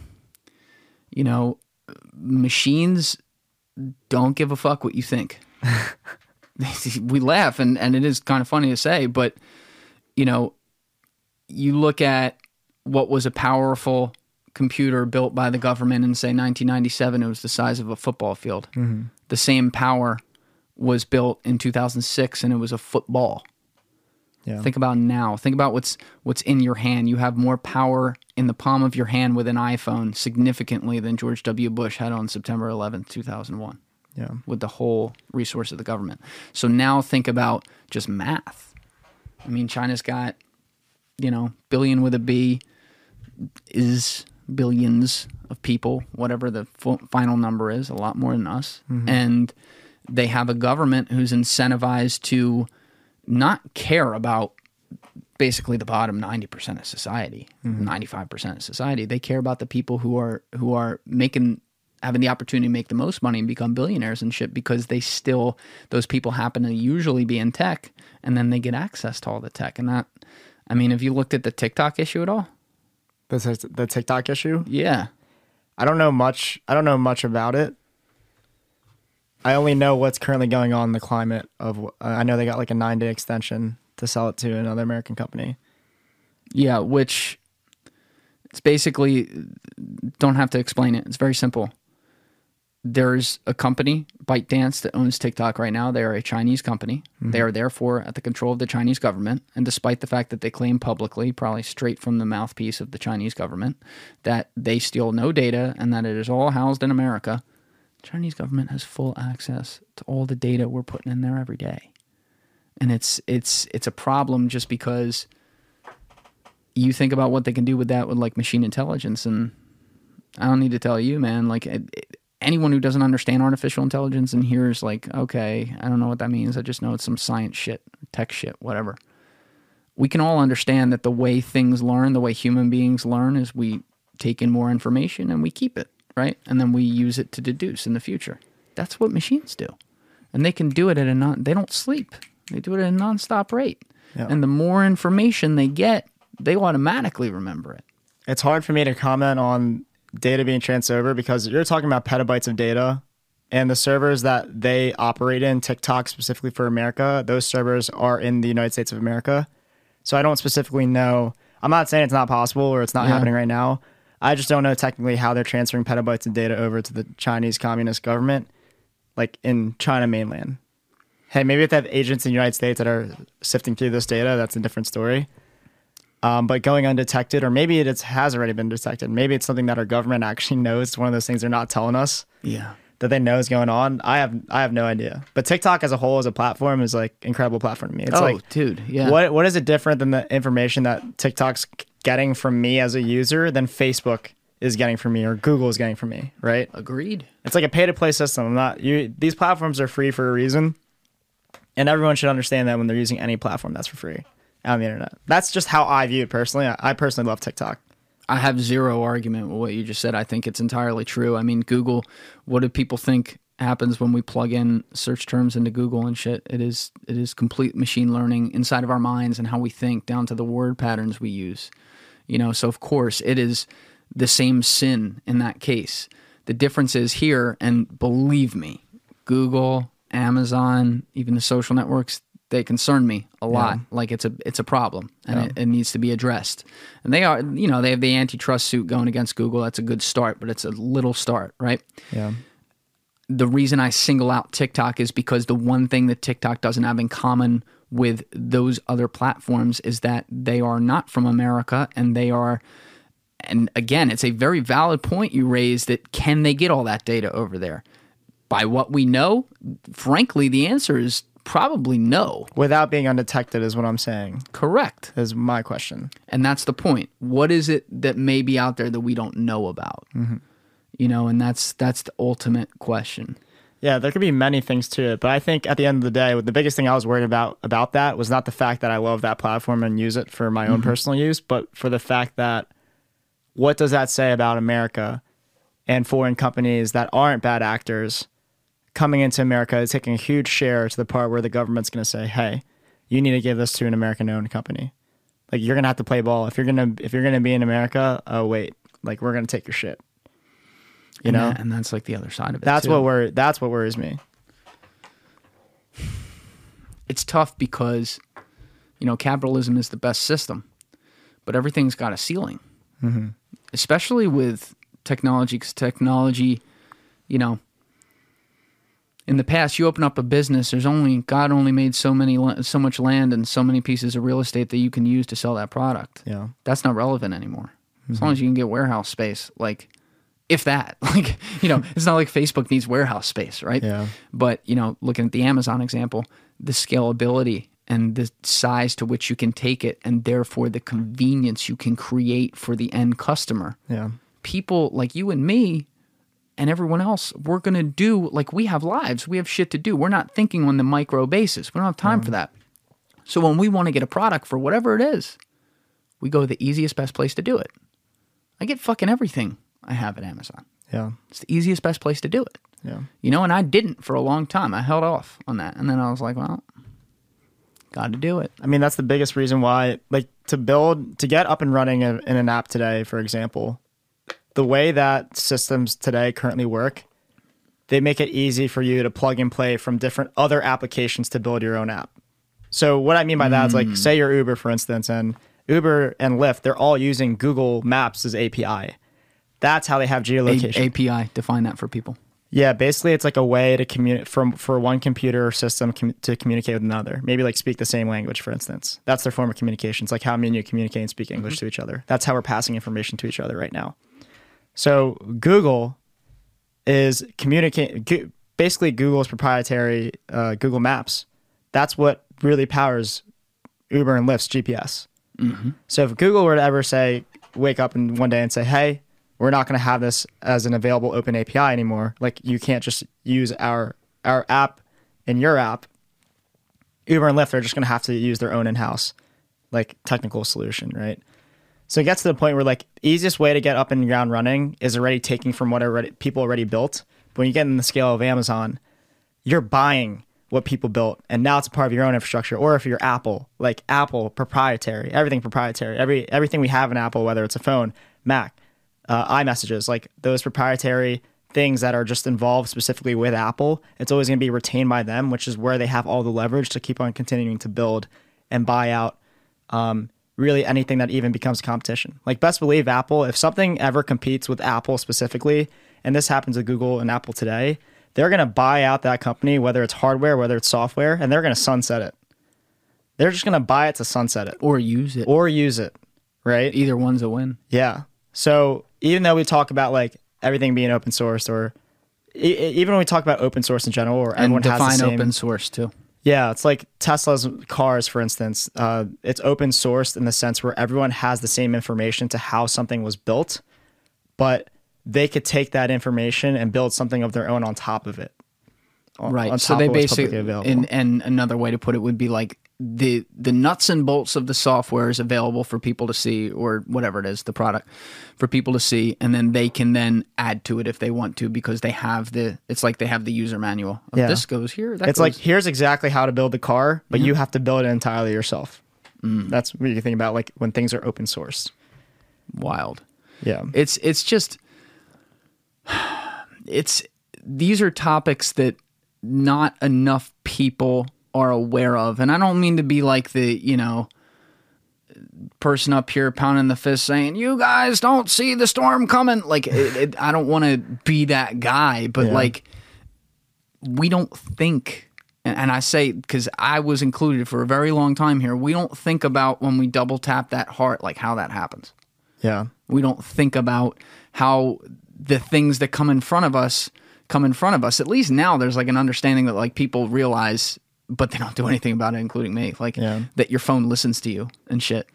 you know, but what what is what does that mean and and where does that line draw? I mean, there was there was another guy I was talking to like, I don't know, last night or the night before, and I was asking him about technology that he and he doesn't know. I want to highlight he doesn't know, Yeah. but like he's the kind of guy who runs in circles and like is very legit and can hypothesize very confidently. Yeah. And I was asking him about like types of technology that he was. I said, if I said X existed right now at Apple and or Google, would you say confidently that I'm correct about that? And every single thing I asked him, he said yes. Yeah. Every single one. Yeah. That's at least been explored, right? They've all been explored. Yeah. We we know that. But it's like, what are you? What are you willing to give up to have this? and that's it. And for me, like I, I enjoy just from someone coming from the tech background. I enjoy the innovation that's happening in the apps that are currently out in the market today and what's provided for me value wise. Yeah. And what I'm giving, it's not right now. It doesn't hit that barrier of like, okay, I'm not willing to give up this sort of information anymore because this is too much. For me, it's like I'm willing to give up this kind of data on myself for what it's actually allowing me to do on a day to day basis. Like, prime example, Slack, for instance, right? I don't know how much information Slack's actually collecting, but for the past three years, I've been using Slack religiously for ventures and also just my professional career. Yeah. So, You're a big Slack guy. love Slack, and that's something I'm willing to give up, like any any information that they have of me that I'm saying through there, because it's enabled me to be where I'm currently at today and communicate how I can at this very point in time. You know, it's the trade off that we make every It's single the day. short. It's the short term trade off. Yeah, It's like you know what am I? It, it all comes back to time and convenience. It's what everything in life ever has been. You know Yeah. when they when they made the first wheel and rounded a rock, they're like, well, now we can roll whatever into fucking town, and that's dude, bro, it's the same as investing. Like i- mm-hmm. investing, for instance, I'm investing in commercial real estate, in wine, and in the fucking stock market, all all on my phone, all on my phone. And, How are, and- how are you investing in commercial real estate? I use the I use Fundrise. Love that app Yeah. by the way. Yeah. Um, my returns have been great there, but it's to say like the fees to use these robo advisors or these apps are are nominal, right? Nominal is low. I believe so. Yeah. I'll take it. For I'm using the context. I'm Filipino, so I'm not sure if that's the correct word for it. Even though I was, Even though I was born here, even though I was born here, yeah. here. Uh, so don't use that against me. But the uh, the fees to having these robo advisors nominal, and the returns are like great. I don't have to worry about day trading, for instance. I know everything that I'm putting into these apps, long term investment. I see exactly what my portfolio is. I see how much money I'm making, the dividends I'm getting in return, what I'm invested in, and that's all done for me, as opposed to having a human being that could have human error, right? Don't know what they're specifically thinking or why they view as something like as important as opposed to maybe AI or a robo advisor would, right? Because these things they could pick up a million things at once as opposed to what a human can do. So these type of advances, like I'm fucking, I'm about it, right? I don't have to. No one, no one in our previous generation. You worked in the, um, you worked in the financial space before, like understanding that. This just there just hasn't been a time where this was around ever before. No. And now this is a real thing that not even everyone has picked up on just yet. Like I still have some friends that their companies like providing them, for instance, like a financial advisor to go over their portfolio or to invest. Little did they know about these hidden fees that are that are going to come with it, as opposed to you know maybe getting that money uh, for themselves and maybe investing in the SPY, for instance, right? Just putting it in their own um, stock brokerage account. But it's I'm happy with what technology is providing me today and what that allows me to do. Um, I don't know much about AI specifically because I don't. That's something I actually don't read up on enough. But I don't know what. There's going to come a point in time where we're going to have diminishing returns on technology in general. Like maybe that point in time, that's fucking doomsday where it's Terminator Three. yeah, someone coming from the future here and telling us that we're fucking up right now, and Yeah. Yeah. Maybe that's already happening. You ever think about that? that could be that could be happening. What if like what if like all this stuff that's happening, like the craziness in the world is because like the aliens are already here. like they just came and they're like the simulation has worked. if someone's gonna do it, I think it's Donald Trump. yeah, you know what I mean? Like I wasn't gonna say it, but like if, if someone's the does, alien, dude. it- dude. But that's I the thing. hope he does. He's either gonna reveal it or he's the alien. yeah. It's one or the other. I would honestly, I wouldn't even. I'd fuck with him about You're like, oh, you're an alien. You have my vote. that. Would make up. That would make up for everything here. Yeah, he's like, I have damning information about the public, or just yeah. Do you ever think about that, like simulation theory? Sometimes what I, what I think about most that scares me is the fact that if there are aliens out there for sure. There Mm-hmm. has to be mathematically, statistically, it has to be. And they may or may not be involved. Yeah. We don't know. But the fact that they're not, the government's not telling us anything about it, that's what scares me because, like, what if doomsday is coming and they know about it, but they're not going to panic the American people? And that's also why presidents before us have not said anything about it. That's what scares me. I'm like, there's no way this information that the government doesn't have this, right? You you say that in a very interesting way. You say you said right there, and they're not going to panic the people. Are you referring to COVID? Interesting year to say that. If you really wanted to go like full tinfoil hat, you could really go with that. But yeah, I, I- look, I don't know what I don't know, and that's like that. Once you get past a certain level, when you're hypothesizing things, forget the word conspiracy and all that. It gets to a point where you make so many leaps of faith that it is statistically and mathematically impossible to say if you're for sure if you are anywhere even in the right direction. So Yeah. I don't really know. But when you say something like simulation theory, which is like the idea that all of this is kind of set up over time and time is a myth and gravity's a myth and all that and that there are beings that control what's happening here and they've done it before in the galaxy and all that bullshit. Like when you get there, then it's more like you're philosophizing. I don't know if that's a word, but you know what I mean. like you're yeah. more or less thinking about what's what's possible versus like so this guy did this thing with that guy and then they they handled this thing and that's why they made this policy and then announced it like Yeah. once you start going down that rabbit hole like that where it's not just purely philosophical, it's like it, it's kind of a waste of time and now Yeah. everyone's sitting at home and coming up with a lot of fucking things in their heads. So I could easily say I wake up every morning and have a choice of what I'm doing, and then I could all say, but yeah, it is possible that Yeah. this was already yeah. a simulation. Yeah, it gets into like free will and all that. Yeah, yeah. But I, I want to go back to the renewable energy point before we forget about that. Mm-hmm. So this became like a last minute major issue in, in the presidential campaign mm-hmm. because you had Biden have the slip where he was like, in the last debate, you know, I want to get rid of the oil industry. Mm-hmm. And he wanted to do it, I think, by like 2030 or something like that, like soon. Yeah. Like that's fast. And we all know not maybe not all of us, but a lot of people know intuitively that like yes, there's going to be better things than oil. We're already discovering those and using those in some cases. Yeah. But like anything else, oil's not crushing the climate. It's not great for it, but it's Mm. not crushing it. If it lasted for another 300 years, that's a different story. Yeah. But it's not point being it's not the kind of thing where you need to be like it's over tomorrow. Yeah. We need to phase it out tomorrow because now you're dealing with people in one generation. And what I mean by that is like people who are working in that.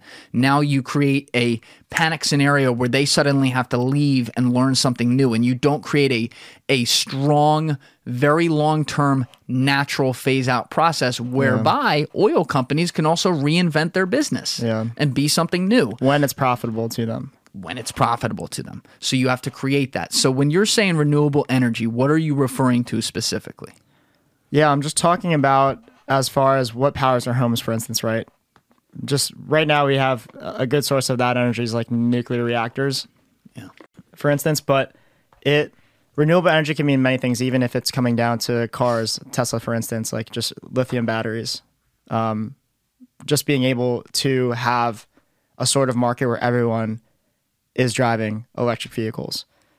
Right now, at this very point in time, to unless you're like Elon Musk and you have that kind of capital where you you can invest a fuck ton of money in in building these dope cars that everyone can drive, it's not profitable for a business, even even companies like Shell, for instance, to go all in on renewable right now, because right now they're a public traded company. All they care about is the profit as it stands today.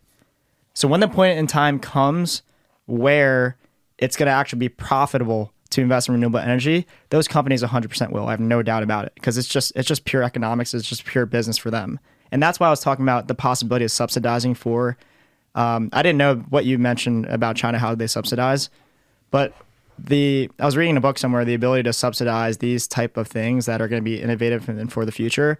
That's what's going to enable us as uh, as a country to get to that point in time faster, where it actually is cheaper for renewable energy, um, just to be broadly widely adopted because we invested the resources into it, as opposed to just pushing it off as like a side project for these smaller companies or these bigger companies. It was a side project for them to, throughout the entire time. So that's that's what I personally meant about subsidizing these things. Like economic standpoint too. Um, I'm pretty sure it was just 2018 or 2016.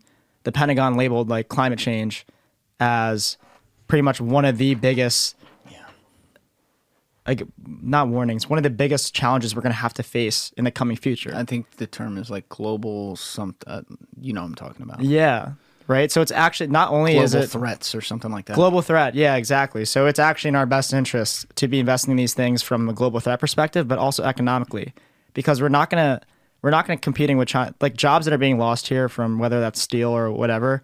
We're not gonna get those jobs back. And it's just supply and demand. If China's manufacturing them at such a cheaper rate and as well as labor, we're not. Why are we going to try to outcompete for the same exact thing when we're not going to be able to here in America? right? It's a matter of okay, what can we what can we compete in? When, when people talk about retraining coal miners to be computer engineers, that's like fucking stupid. First of all, or just you know teach them how to code, right? Learn to code. That was that hashtag that got yeah. Like people, it, it gets it starts getting complicated there when people don't want to leave. People aren't even willing to leave a specific area, even if you pay them to move somewhere else. And there's numbers behind this. Even if you pay them to move to another location, maybe to get that retraining and have a better life, say that's in New York City, people don't actually no. they don't like that. So people don't like being told what to do. they don't like yeah, exactly. So th- there's a culminate. It's easy for me to say like this should this is what should be getting done, but you know I'm sure it's things that people think about on a day to day now, especially in the government. But it's one of those things just because of the nature of how our government works, the changing.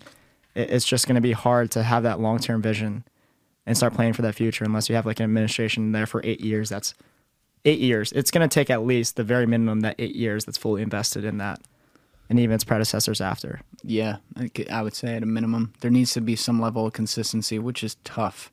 And you're stepping on a big egg right now that is I mean it's a bigger and bigger topic and it's so important because it represents so many of the issues and that is how polarized things are. And when you look at these two parties and this is why you know whenever I can I speak out against the archaic system of creating two choices that are becoming more and more on the opposite ends of the spectrum for you to, to, to decide and basically endorse an entire set of ideas of, across the millions of policies and say I agree with at least a majority of these Yeah. uh, in these two choices and it's it's not an easy solution to fix that mm-hmm. at all. It's one of the hardest things I've ever tried to concept in my head, and I think a lot of people would agree with me. But it represents a lot of the problems. And I look at climate change as such a prime example because how did climate change become a forefront issue? Like, when was the first time you heard about climate change? Maybe Al Gore's.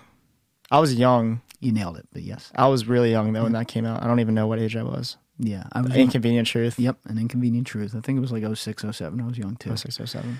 and you nailed it. That's that's when that was the first time people were like, "Hmm, okay, that's interesting." Yeah. And the problem with that is number one, Al Gore was from one party very specifically. He was a prominent member of, of the Democratic Party I see you're going with because he had run for president famously and literally almost won, like Yeah. lost by 500 votes. And he painted a disaster over a specific timeline. Mm-hmm. Meaning, now when I look at it with all the context we have, and you know, over the years I learn more, learn less sometimes too. You know, you get stuck in all the noise, and I, I'm I'm a believer that this is a problem, and I've been that way now for a while. But when he painted the picture, he showed you Manhattan, and he did it in his, in his calm Al Gore voice. He goes, "Here, here's Manhattan."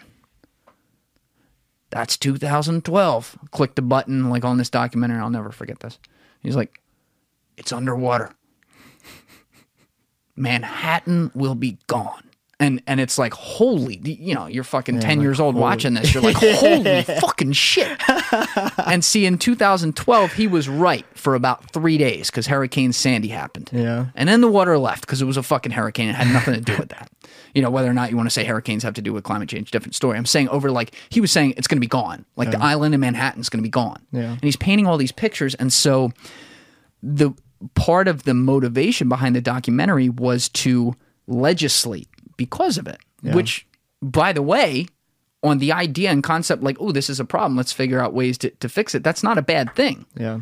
But he made it so extreme and then made it an ideology of the left that what did he do? It became a part of that party. So what happens? You get this just how, you know, equal but opposite reaction works. Yeah. The other side then comes in, doesn't matter if they're like smart, not smart, whatever.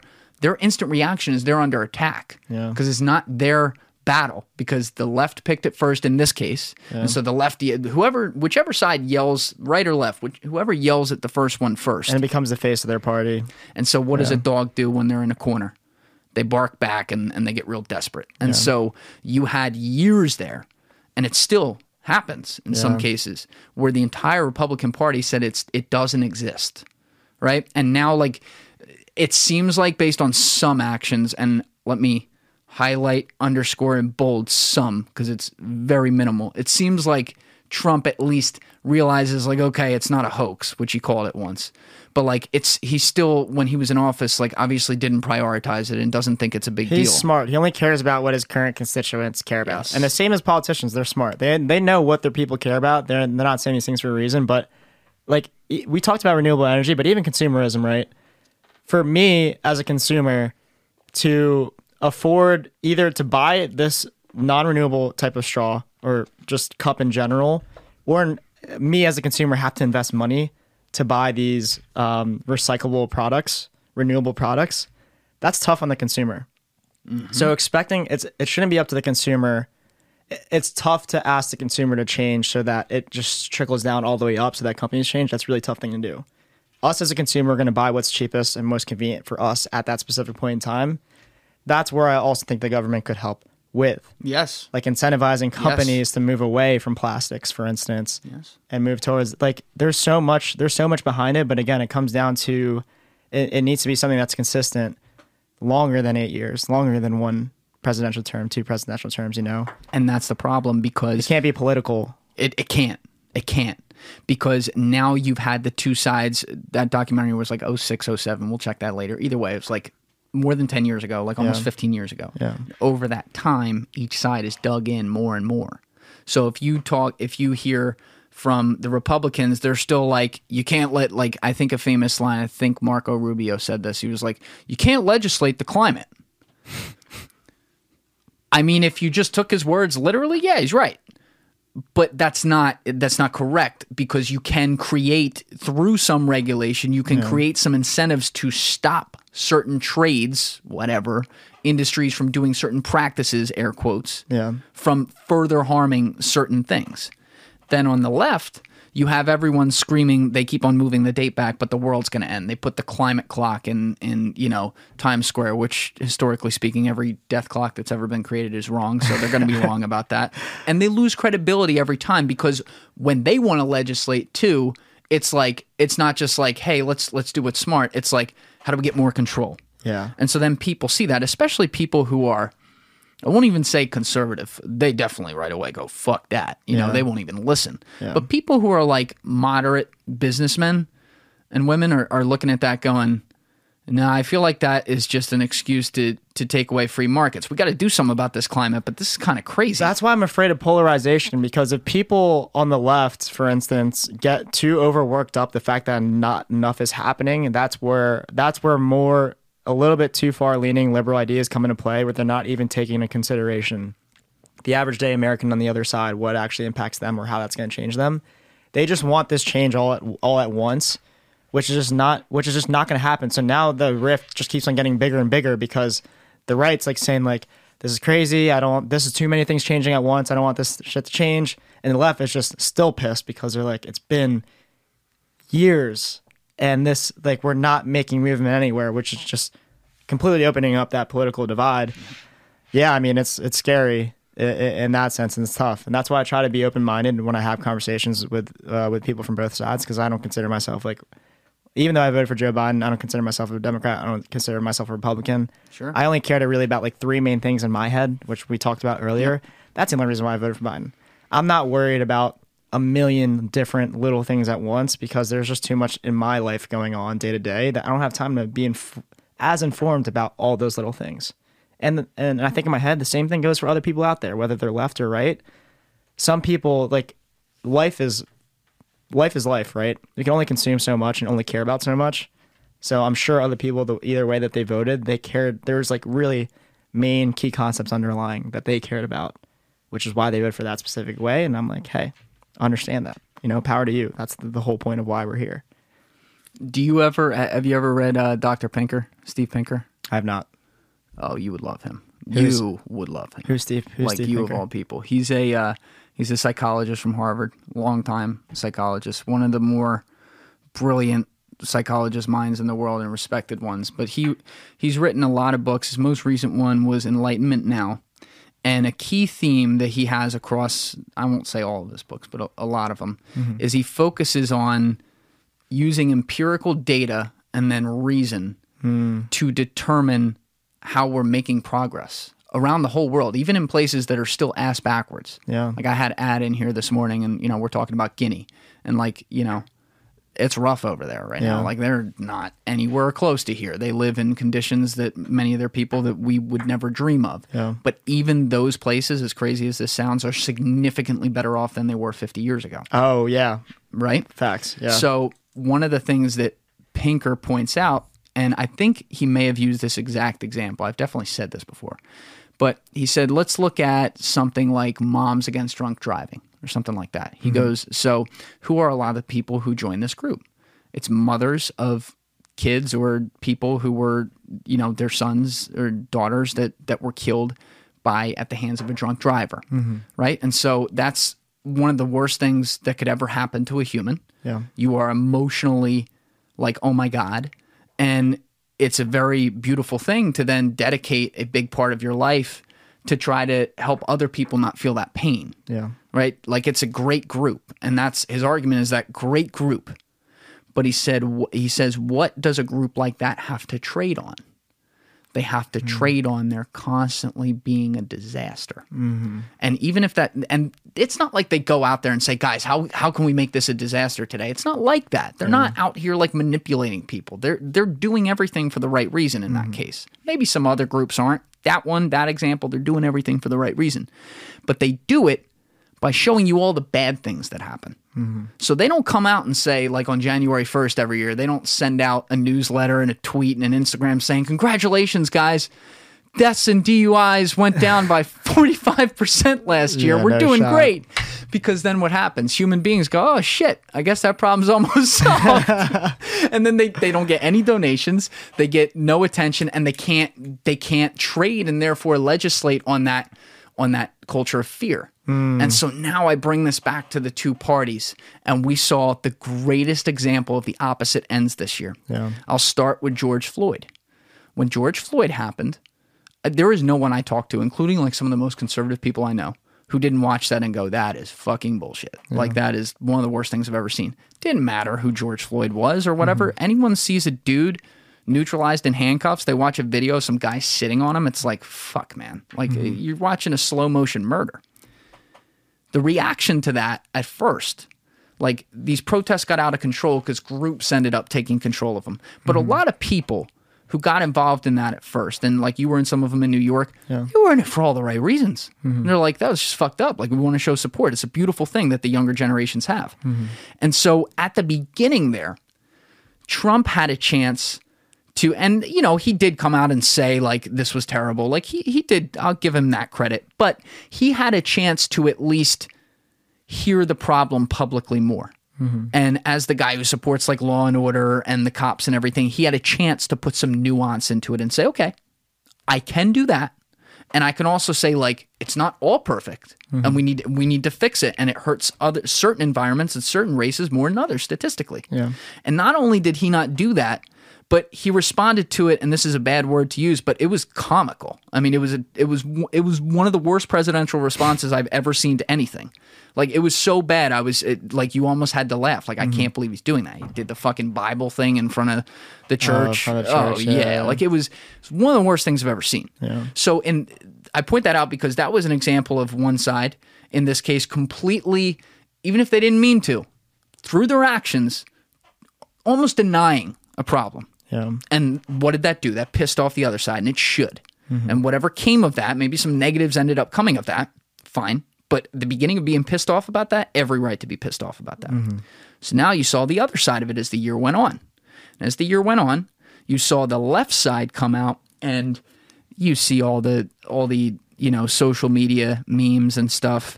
You know, one of my favorite ones, favorite in air quotes is like the one every fucking person posted this. It was like uh vote as if your your your sister's disabled, your brother is gay, your your dad died at at at 22, your mom is on welfare, like every single worst possible thing that can happen to a human. And you know in that case they're telling you to vote against Trump which is fine. You know you're allowed to put your opinion out there. But they're painting a world as if America is this third world shithole of a country where we're not doing anything right and don't get me wrong we got a lot of social problems right now. Yeah. But we can point out those problems because we are that strong as a nation. Yeah. And so we're constantly trying to perfect. So when we see things that aren't good enough, we go, fuck that. But the fear culture, that's what's leading to a lot of the polarization. Yeah, I, I feel for everyone on both sides. You you hear you hear uh, conservatives just being like these people are out of control. These people are crazy. When in reality, people liberals just want change. But then liberals get pissed when conservatives don't see it the same way as they do. You know, so and, it comes to a point where like, okay, conservatives are just looking at this from a standpoint of it, what we talked about before. It's just unrealistic for all this change to happen at one point in time. So I can definitely feel I can definitely feel for what you're saying. Like that's definitely it's tough, dude. It's tough. Anyone that anyone cares about, whether it's a product, whether it's the government, it's it's really around the people that Yeah. are behind it. Do you think there were a lot of people like you who, whether they voted for Trump or Biden, did so where, and forget actually, actually forget Trump and Biden for a second. Let's take it a level above that. A lot of people like you who voted in this election and either voted Democrat or Republican and did so and wasn't exactly happy about it. They, they're just like, all right, well, I'm here to vote. I'm making a choice. And like, yeah, I guess that one's a little better. Yeah, definitely. That was me in 2016. Actually, even worse so than 2016 because this election's like it is what it is. I just didn't like Donald Trump for what happened. But 2016, the only reason why I voted for Hillary Clinton was on climate change. I was worried about what Trump was going to put into place, like reversing what we've done in the past eight years, and that that will just always be one of the biggest points for me specifically. And I absolutely hate Hillary Clinton. Yeah. Um, So I was pissed at the system for that specifically. Like I was a huge Bernie Sanders fan when I was younger.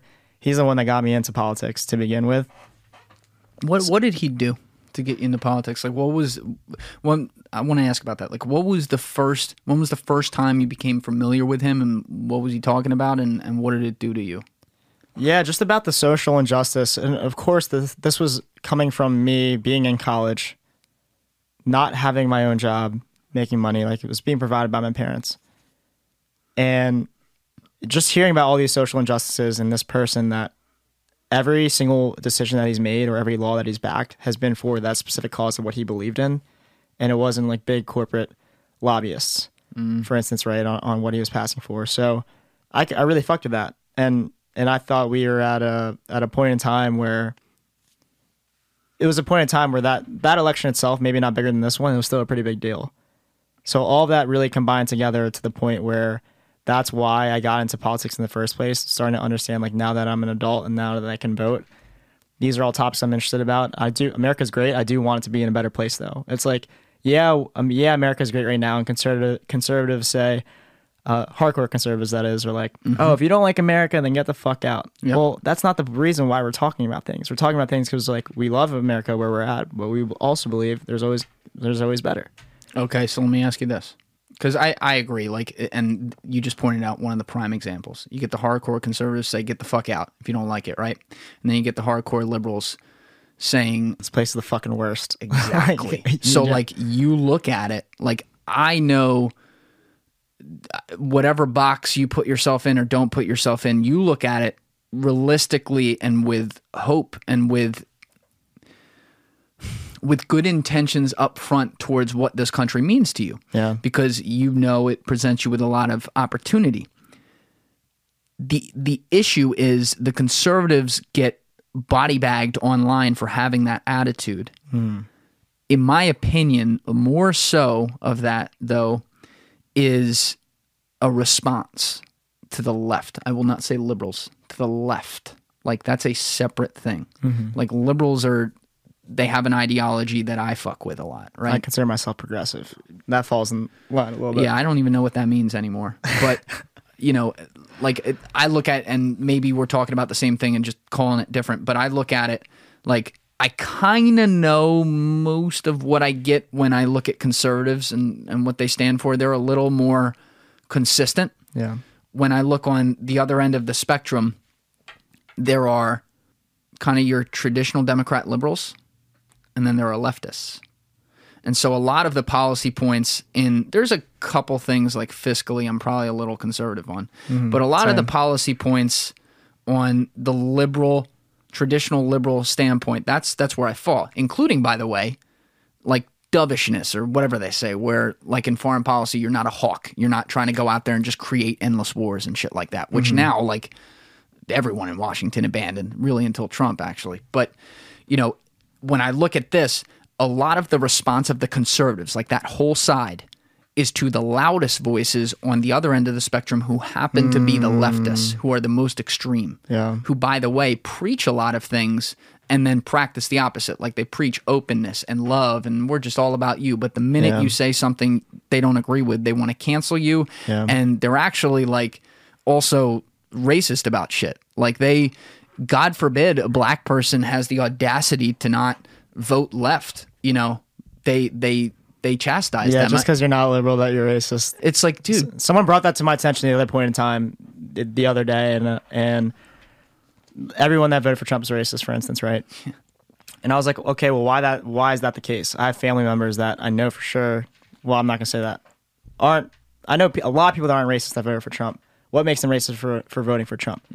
Oh, well, the definition of racism changed. Now, racism means like it's been you're taking advantage of a system that's been institutionalized, even though you don't know that you're benefiting from those yada yada. Which I understand what they're saying, but also I'm saying to myself, okay, well, is it fair for other people now to have to under- interpret a different meaning of racism? Like now, racism means something else, and everyone has to abide by that definition change. And now they're all racist. Like to me, that didn't make really any sense. And I think the whole the whole idea of being moderate is being able to understand or even understand how to get other people to to at least move a little bit to your your side of things, right? And then that, comes from little bites, opposed to saying, "Hey, if you don't fucking view it this way, you're an idiot." Right? Or if you're finally here, you do a little bit to get into it. Like maybe Black Lives Matter, for instance, right? You post a photo, blackout. It's the first time you've ever publicly in social media have even gone out there about a social issue, social justice. Good for you. Now you have other people saying, "Oh, well, it's not enough. It's not enough, it's right? never enough. It's never enough." And now those people are like disincentivized to even participate even further because they thought they're taking one step closer to being. They they already put themselves out there, and now people and, and then you're gonna have people shit on them uh, because it's not enough. So those are things that like I'm not okay with, uh, and that all comes down to the misunderstanding, miscommunication. That you can't, but you, it's something you can't expect from everyone to have that same kind of thought process when it comes to these things. I think it's full circle. I think because you just gave one example of it, and in that case, you're focusing on race, which has been a big issue this year. So it's something we talk about all the time. Yeah. Which, in in, in certain aspects, is obviously healthy to do, like an important thing to do. Mm-hmm. When it's taken to certain places, though, it becomes like completely counterintuitive and actually hurts the process rather than helps it. Yeah. But when I say full circle, the left, whoever's on the left, like far left, extreme, right?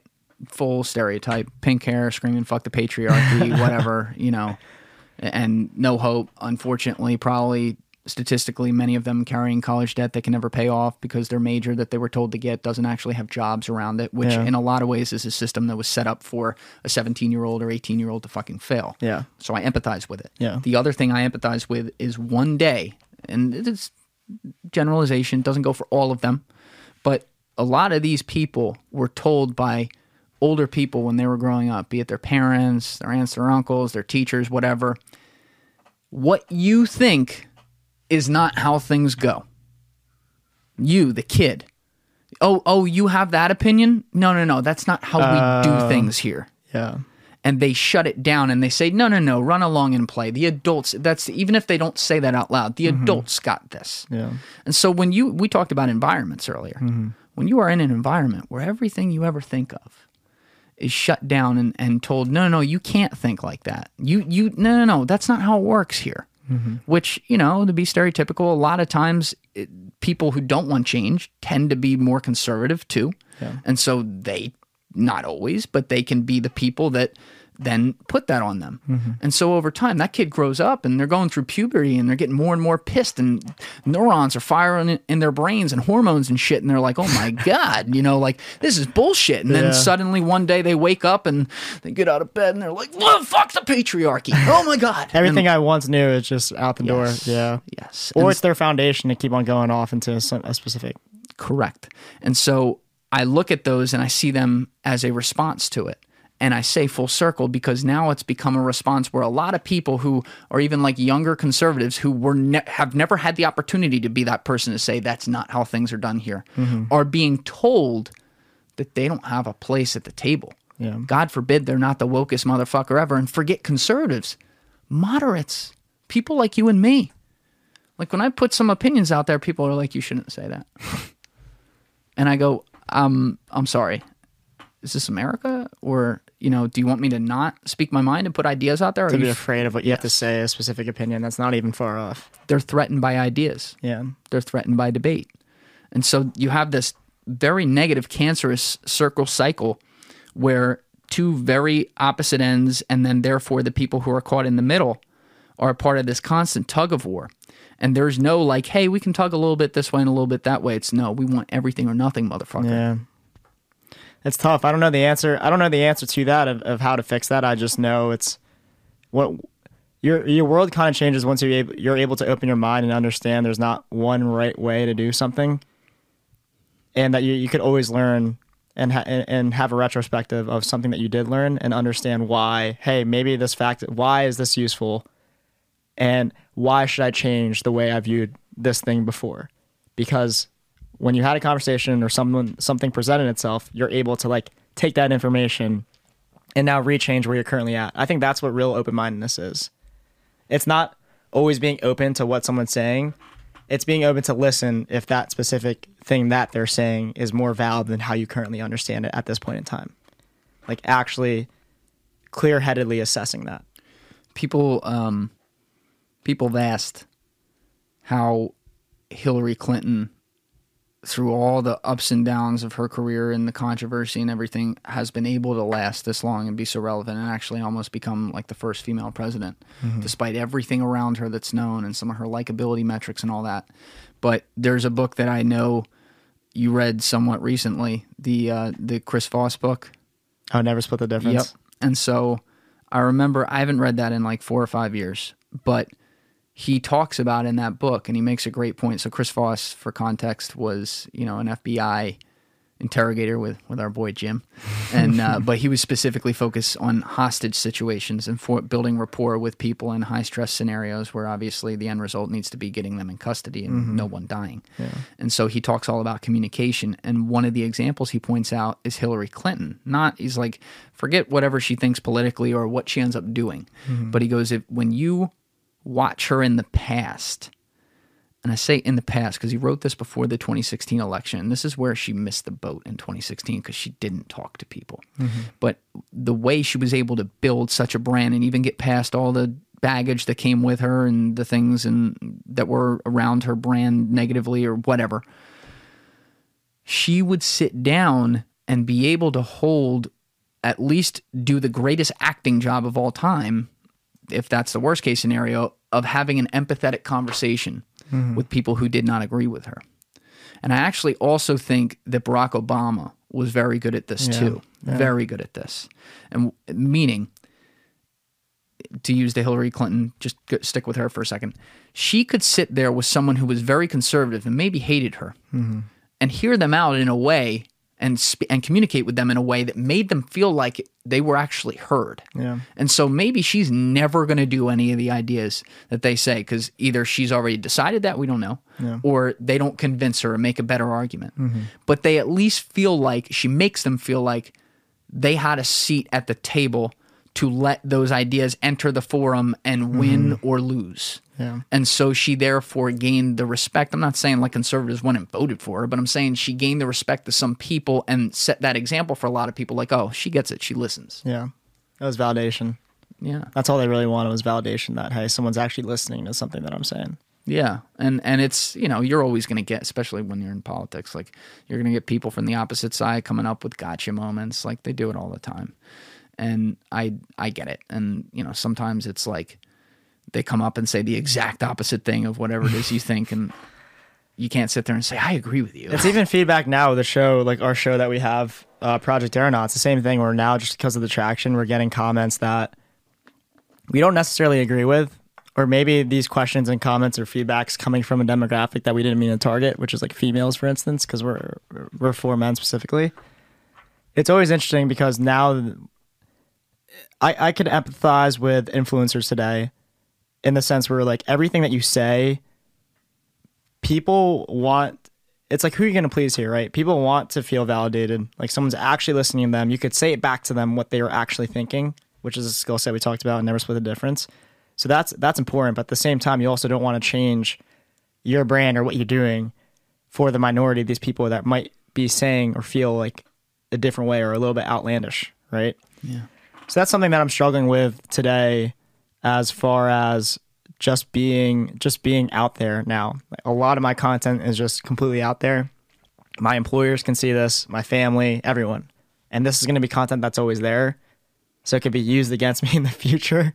These comments, social media, it's something it's something that I'm still navigating today that um, hopefully hopefully it doesn't become one of those acts that maybe Hillary Clinton was doing before, like pretending to empathize with people. Right now, it's not, but hopefully, it doesn't come to that point in the future where that there's just so much of it coming in that everything just becomes like a fucking act, right? Well, you to play- yeah, I don't know if we even did this on the podcast. We might have been on the podcast when we were talking about this, but you were talking about how you care, uh, at least growing up, like you really cared about other people's other people opinions, say, yeah. and and in a way that you implied was even like detrimental to you because you're so worried about molding your actions around that. Mm-hmm. And with the power of the internet and, you know, being an influencer or being someone with a lot of attention out there, you invite in a world behind a keyboard Yeah, that you don't know. And I'd love to get your thoughts on this, but one of the trend patterns that I've noticed is that the people who get the longest standing negative stigmas around them are the ones who are more prone to respond to negativity with more negativity and do it in a very public way. I mean, you could look at James Charles. You uh, recently he was involved in this one, but like the Charli D'Amelio girl and how she decided to respond to that um, who are some I'm going to forget some names, but the way they respond to this stuff is first of all they respond to it in the first place, and secondly they get real defensive. And so the mob mentality in that case is, oh, we got him. Like it's just human nature. It's like, oh, we have control and power over them now. that's scary. Yeah, If I, if I was her, like I'd be scared shitless. I'm 16, 17 years old, and there's millions of people that are looking at every single thing I do, everything I say could all be used against me. Like that's kind of scary. As, as awesome as that is, and the trade off is she's making a fuck ton of money. yeah, She's set for life, you know? So you have to have that reality too, meaning people can use shit against you. How much is it really going to affect, you know, Yeah. your bottom line? or is this gonna matter in the future as long as you're not saying some crazy, exactly. crazy shit? Whereas if you're the idiot on Instagram with 10 followers, you know, screaming out about, you know, the Illuminati. Yeah, you know, a future employer, if that's public, might be like, all right, this is a kook bag. and now you have no leverage, right? Yeah, Um, but there's not there's not that problem when you're at a certain size. And I noticed that some of the bigger influencers or figures online who just ignore it, literally don't respond to any of it, no matter what's said about them, mm-hmm. it never sticks. These people get really it's like they the the mob gets tired yeah. and they they move on. Same thing that happened with Charli, right? That's like what we did. There was one video that we had like hundreds of comments about Pacific Islanders. Like we were fucking around about. Well, this was true. We used to mark Pacific Islanders in SATs, official documents. Yeah, yeah. I genuinely didn't know what the fuck a Pacific Islander was. Yeah. But a lot of people, hundreds of people felt the need to comment and say and talk about that topic extensively, right? And it came to a point where there was a lot of there was a lot of like stupid ass comments that were like hate, quote unquote, and there was also the same amount of comments from people defending us and also saying like it was a joke and or also like hey your facts are actually wrong it came to a point before we started answering when there was like 50 comments maybe but after that we're like we're not even gonna say anything anymore Yeah. we're just gonna let these people like fight with each other Yeah. and we're gonna go about our day like not even address these comments at all and like lo and behold the video blew up but we didn't we didn't even have to do anything we just like let people talking amongst themselves and we just avoided it and now it's just doesn't even matter anymore Because right? at the end of the day, even with those people you represent between watching the video and doing the comments, 60 to 180 seconds of their day one day. yeah They do a lot of other things. sometimes saying more too is what gets you into trouble Yeah. well, it, and and that's the thing. You live with that because you're also the man in the arena in that case. If everyone could do this, they would. I mean, everyone can. They, they can put their thoughts out there and make it public. But if people were actually taking the time to create the type of content you are and put all the work into this and also stand behind or, you know, just say, like, hey, I'm going to say some things, some things will be wrong, some things will be right, and put it out there, there is a credibility that you have and also mm-hmm. a set of balls that you have to do that as a person that goes for men and women. Like that most of these commenters will never just statistically will will never be able to say they had. Yeah, and that's why I like shows and podcasts at this specific age and this specific time in life because we're coming from a point of we actually have had experience around things, whether that's work, whether that's living in the city, and so forth. Just just being a better man in general, right? Like we actually have this experience as opposed to having that type of podcast in college. There are some shows that I do like around, like one of them's called Suburb Talks it's called what suburb suburb talks where it's literally just a bunch of dudes on the table and they're talking about the typical typical guy shit like oh what what would be your favorite pickup line to a girl? or oh if your boys if if your boy has slept with this with this girl like would you would you date this girl? Like the typical questions that you could ask because you're in college right? yeah so that's why shows in this capacity, like in, in this one here that we're talking about today, it's it's way different and a little bit of a harder thing to nail down, um, because or no, sorry, not a little bit of a hard thing to nail down, but I think it's a little bit more unique in the sense where now you're actually coming from a place of experience, as opposed to doing something that it's it's very easy to do. It's very easy for a lot of kids to just start a podcast in college and talk about that the same college shit, mm-hmm. right? There's nothing um, innovative of that, so to speak, in my in my mind. how you message it how you do it Yeah, or not. Sorry, there's nothing. That's not. There's not. There's just nothing innovative. That's the wrong way to say it. It's it gets harder mm. to be innovative. You, you, what you mentioned, how you say it, might have to change. especially when you're going to spaces that become a hot run like a podcast it gets more and more just by volume it gets more and more saturated Yeah. so when things get saturated hey there's a lot of opportunity there but as it gets more and more saturated you have to come in with a better and better product Like lit, it has. To, it comes down to like little things now, yes which is which is always tough. It's like you you have Instagram Reels right now, and then even YouTube Shorts are trying to get in the market that TikTok's in mm-hmm. right now, but they're really just trying to already create something that was already created better than what they have today. yeah And whenever you're in that type of catch up mode, even if you have all the resources in the world, it's still going to be tough. yeah and it comes down you mentioned this earlier but it comes down to what can you buy to either phase out or, or integrate Sunset or yeah, really think Yeah. about think about Zuckerberg right now. Like he's still one of the guys on top of the world, even if he's liked or disliked, wherever you fall on that. But like he bought Instagram in 2012 for Mm-hmm. whatever amount of money he did. It wasn't that much money.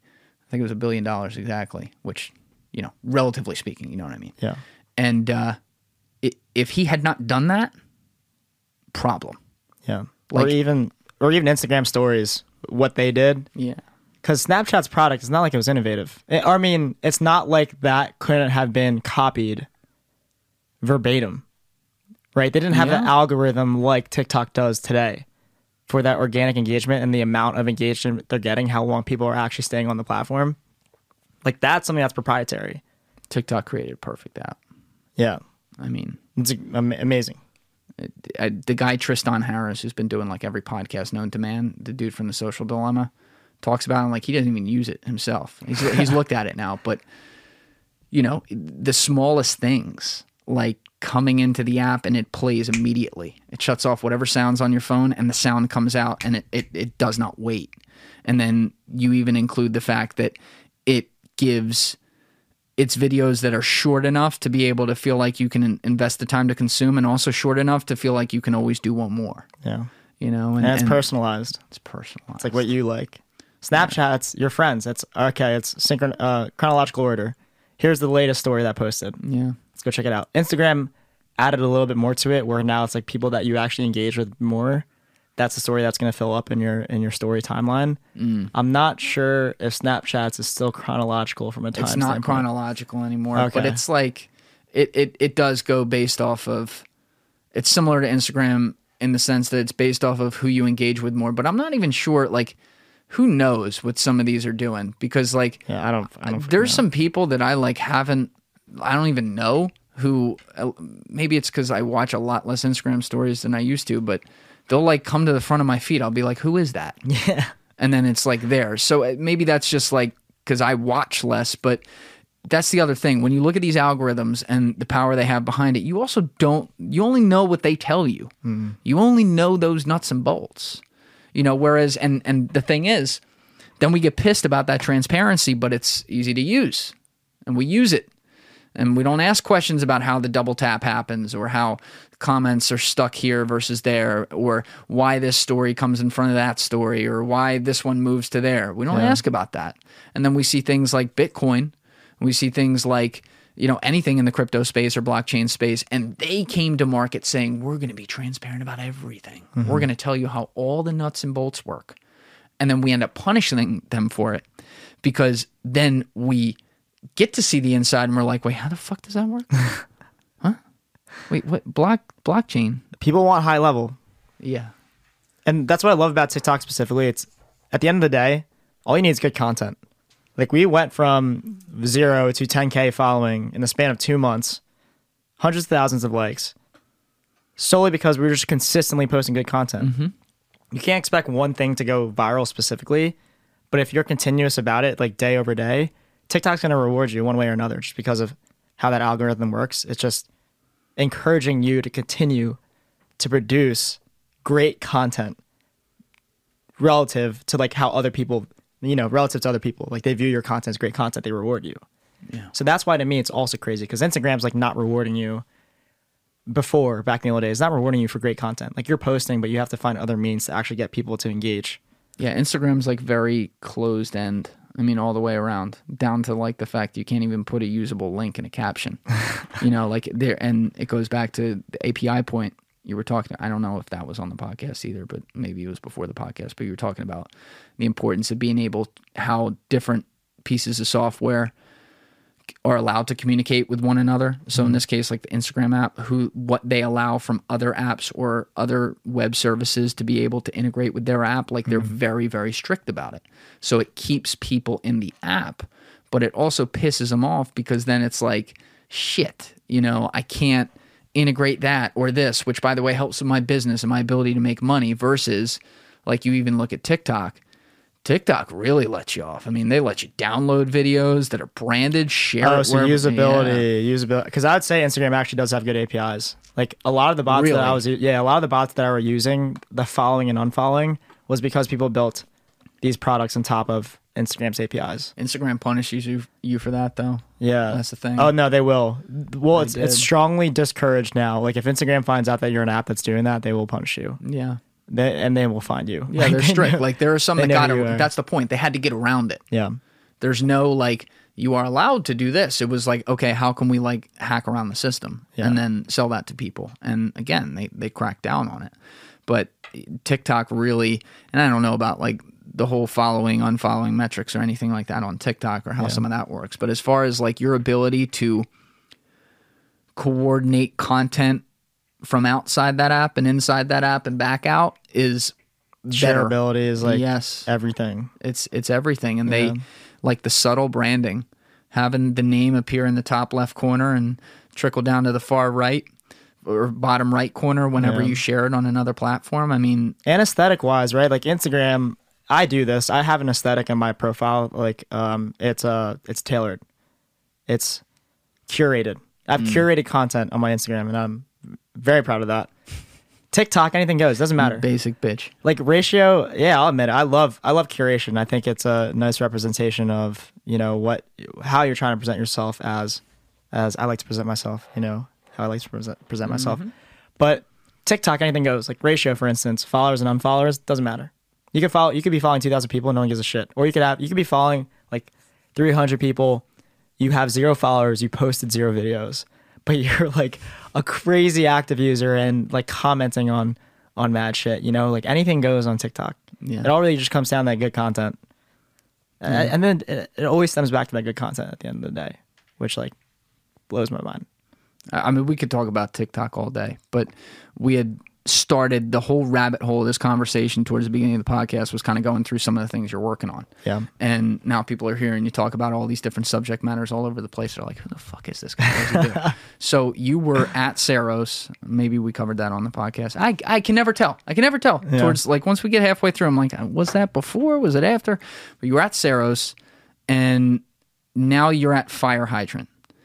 And first of all, walk people through how you ended up at fire hydrant because this is a pretty this is a on the fly like okay i just was thrown some shit and now i got to make some lemonade out of said shit i don't think that's physically possible but you know what i mean and Yeah. make a really not great situation a good one so walk through your decision to leave Ceros and then how you ended up at fire hydrant and how that was not a linear process Yeah, yeah. Basically, at at Ceros, um, I just I wanted more money, and then also I want fle- I wanted flexibility to scale. I didn't think I could I could grow in that company more than I could grow in other ones. The I felt like most of those needs, maybe half of them, were being addressed with my offer from Verizon Media. So, so I you had an offer from another company yeah, this was around March. So this is the time COVID's like just hitting in New York City. I left my I left Ceros early. I, I put like my three weeks notice in, and I'm like, okay, I'm out of here. I didn't even get an official written offer from Verizon Media. They just gave me a verbal offer at the time. So I just I just got up and quit, and I let I, that's one of the mistakes I made. I like put my emotions into it. Put my three weeks in. what date was that That was in early February, so what was your last day late uh, end of February, early Okay. March. Yeah, And for context, for great those- month by the uh, way. Yeah, I think Great everyone. I think everyone remembers this, but Corona quarantine officially happened, depending on who you were, either that Friday the thirteenth or Monday the sixteenth On March? of March. Yeah, So yeah. literally, not that you could have seen this coming, but two weeks before that, you put in you you had already put in your three weeks and you left Ceros, and I think you did it. By the way, I'll compliment you on this. You did it in a very classy, forward way. Like you put in the word ahead of time and you said, "Look, I do have an offer. I'm going to take this." You know, obviously, Mitch had a lot of connections with Verizon Media. You were very familiar with them, and um, it was there was no like you did it a hundred percent in in the classy way that you should have. yeah. And then what happened? Yeah, so it, it turned out Verizon's written offer came to me, and it was like a low ball offer.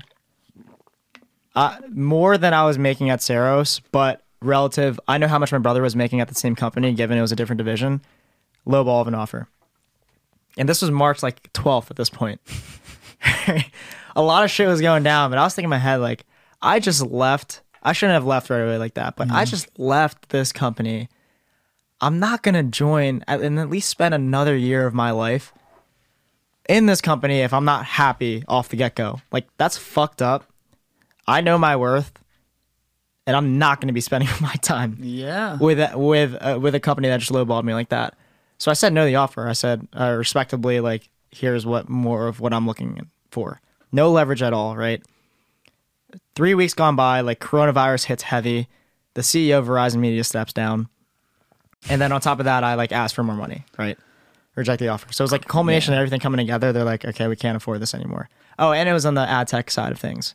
So ad tech industry just went crashing down because of coronavirus. And just define. I mean, people obviously understand advertising, but specifically, you're talking about you were Progr- programmatic advertisement. So like back in the day, you used to buy like an ad on a newspaper. Mm-hmm. Now it's just all done by computers. Of course. That's what you just call like programmatic advertising. so you were on the back end of that, like kind of the middleman with it. yeah, exactly. Solutions engineer for there. So World ends. World ends.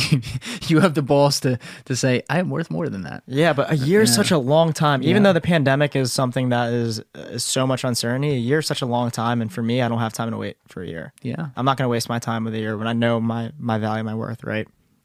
So they resend that offer com- entirely. They're just like, we don't we don't have this position available anymore. And I was like, damn. Out of nowhere. Life comes at you fast. Yeah, I was like on the up and up, exponential growth, and then I just had this like blockage, the stop that just hit me out of nowhere. So, of course, initially, I panicked a little bit. I'm like, holy shit, you know, this is uh, this is real. Like, pandemic is real. Also, questioning the value that I have to to provide at that at that very moment in time. But you know, woke up the next morning. I'm like, okay, it is what it is. I've been I've been through some crazy shit already. Like it is what it is. I can't control that. I can only control where I'm at now. Um, so that's where I worked my ass off to. I really was floating around. There wasn't a lot of opportunity out there at, at the At time. first. At first. Right. Uh, but it was the same four jobs that I interviewed for, and that process took around a month. Um, but one of those jobs that I did accept was fire hydrant specifically, which so happy like it could have all the stars aligned for that specific opportunity, and I got that opportunity during um, the heart of the pandemic within a month of like what had happened. Like I just said, okay, fuck, I can't do anything. I can't do anything about the stupid decisions I made, and then also what just happened. I can only back my decisions I made. And what's the story with fire hydrant? How much? So compared to what you were doing at Ceros, how similar is it now, and what's the value add of the company? completely different, honestly. Like Ceros was a platform made for like marketers, while Fire Hydrant's a platform uh, made by developers for developers. So essentially, like Specifically, who? Yeah. yeah, Fire Hydrant's around incident response, and that's something that's a big, big topic in in tech world today. So, English, yeah. So say for instance, like Facebook or Netflix were to ever go down, there's a lot of shit happening behind the scenes, and a lot of people freaking the fuck out of how to get the back, uh, how to get that app back up and running.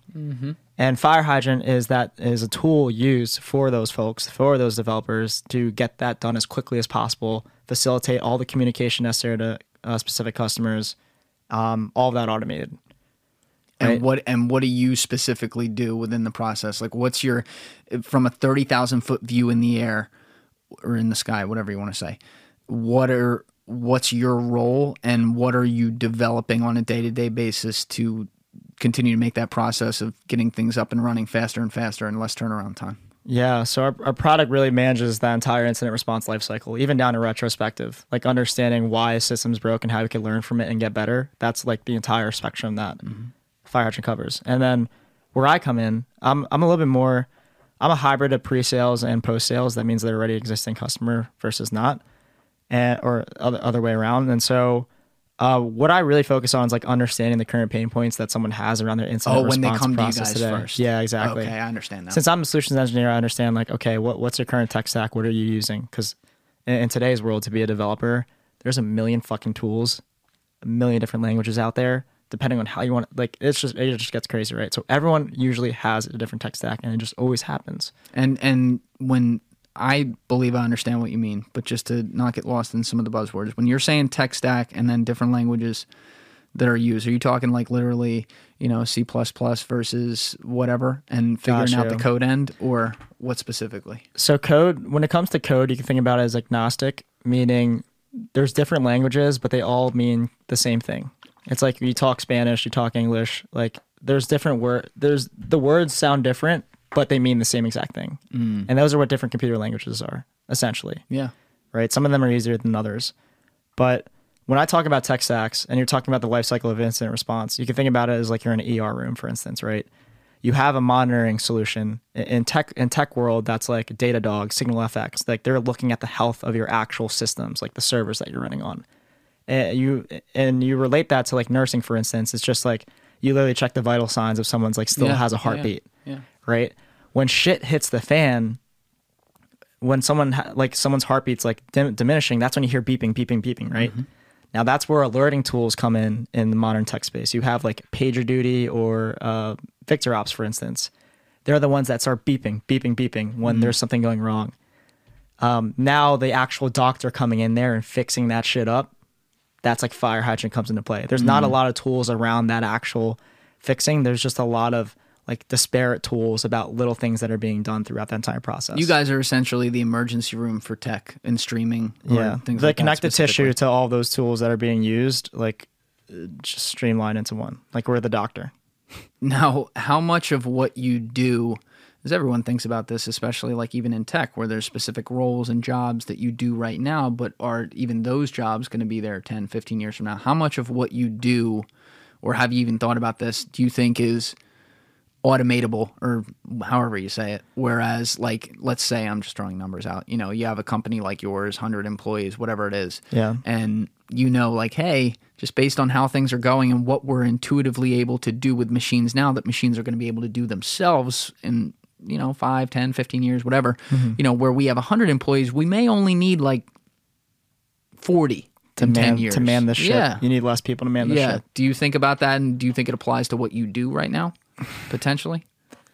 No, the reason why I don't think that is because technology is so complex, and to be a software engineer is only getting harder and harder with the amount of tools and languages you have at your disposal. In my mind, um, so because these systems are getting ever more complex, it's always going to be it's going to get even harder to understand how to handle that and manage that when incidents do arise. It's not when your software is going to go down, your app is going to go down. It's it's a ma- it's not if, If, it's a matter of when it's going to go down. Yeah. And so as it actually gets increasingly more complex, that's where something like this actually, and from what we've we've seen in the market, it, it has an even bigger value add, especially the nature of a lot of companies today, like especially big companies like banks, they were still hosting, they owned all that infrastructure, as opposed to having it on the cloud, like letting AWS own the infrastructure, handle like literally fucking warehouse security, Yep. people with guns and shit. Like they started to realize, okay, it's actually a lot more scalable to not have to, to put our shit on the cloud. And because of that, there's going to be also migration pains. There's like a million different things that could go wrong in tech. Um, but having something that's that connective tissue, like agnostic of what tool someone's using, what different, what their tech stack is, and just being able to respond to incidents in general in a streamlined way, like that's really that's why I see this kind of space. Uh, they call it DevOps. In, in our world, they call it DevOps. They call it DevOps, site, site reliability engineering. That's a space that's actually like growing like Yeah. crazy. every middleman in any industry ever, you can go back to prehistoric times, right? Every single middleman at some point gets innovated away. Yeah. But every middleman has to start. Like there's a date where they start. And this is a very this the space you're in is a very infant type space Yeah. as a middleman. And so one day it'll be it'll there'll be something on either end of, you know, who you connect where someone's able to just completely take care of it. But right now there's so little of what you guys do, like especially like even in the competition of other companies doing it, that there is you're at the dawn of this middleman era. You're in a very good spot. It's not, it's never, it's probably, despite like even the question I asked about some automation of specific jobs, when it comes to your company existing and doing what it is, in the context of your lifetime right now, it's probably not going anywhere Yeah, for it's a long early. time. It's super super early in the industry right now, and we're the best in the market. Like the competition is is copying what we do today because we've already built it. yeah, Like that's how far ahead we are that's crazy, man. w- with a specific product. So I'm like I'm super excited about the the the job itself. Gives me the flexibility. It gives me way more free time, mind you, way more free time. Paid way more money there, and stock options. Like I think the company's gonna go IPO, so I got a lot of stock options there. Like um, financially, not only so not only financially, but what I'm learning from the startup perspective, because like I report directly to the CEO. That's awesome. Brilliant dude. We're like I was the tenth employee, now we have like 25, but this dude is he built the product from ground up, so he came from the software engineering world. Do you guys have a chief of staff too? Not yet, Not yet. not yet. Okay. Um, but So you he- literally just deal directly with the CEO a lot. yeah, That's awesome. yeah, and he was the one demoing his product before. So imagine imagine me like trying to understand prospects like their what their pain points are and then mapping that with fire hydrant how that's going to help them imagine me performing those demos in front of the ceo the dude that built Yeah. the physical product Like that was more nerve wracking for me than demoing. I can't say these these people's names just because of confidentiality, but like these huge, huge top Yeah. Fortune uh, Fortune 50 people uh, clients, right? That's not nerve wracking compared to me demoing in front of the CEO who built the damn product. Now, what's the CEO's story? What's his name and, and what's he been involved in? Uh, Robert this? Ross. He was a software engineer at yeah, they call him Bobby Tables, but he was a software engineer. Wait, a, Bobby Tables. you got to tell me that nickname. Come on. Where's that from? I don't know. Do you know the? I don't even know the fucking comics. There's a comic where it's it's literally a cartoon of someone saying they dropped the database. It, it's some it's some tech, some tech stuff. Oh, so it's a confusing story. yeah, it's a confusing story. I don't even know much mind. about it honestly. Continue. Sorry. Yeah, because I've never seen the comic. he keeps dropping it, and I'm like, I have no idea what he's talking about. So, yeah, this guy was a software engineer at heart. He was the one that was building systems at scale, um, and he was the one running into these problems where they're using a million different tools. They're responding to an incident, and it's just chaotic. They're like getting waken up at 3 a.m. in the morning as an engineer. You're just on call, and so it's like being an on-call doctor, right? It's very it's high stress and you're always like looking for your phone to see when something's gonna break. We talked about it. It's like when it's gonna break. So that's why he's like, I need something that is gonna help me do all this shit. Like I just need something that's gonna be there for me when I wake up at 3 a.m. I'm not stressed out, and I'm able to effectively like you just fix the situation. And that's when he started building FireHydrant on the side. But eventually became a point where like, oh damn, Yeah. I actually have my pain, the, all that pain that I felt. Every other engineer is feeling the same exact thing right now. Like Yeah. I actually have something here, and that's how that's how the whole thing got started um, a, a couple of years back. Now, obviously, tech has had like a good run during COVID by and large. Maybe not everyone, but a lot of tech companies have done quite well, including in the startup space, just because of the emphasis that COVID now put on moving towards products that are out in the tech universe that industries previously didn't consider. Like we got our Series A in March. L- wait, In like March. before Corona or after?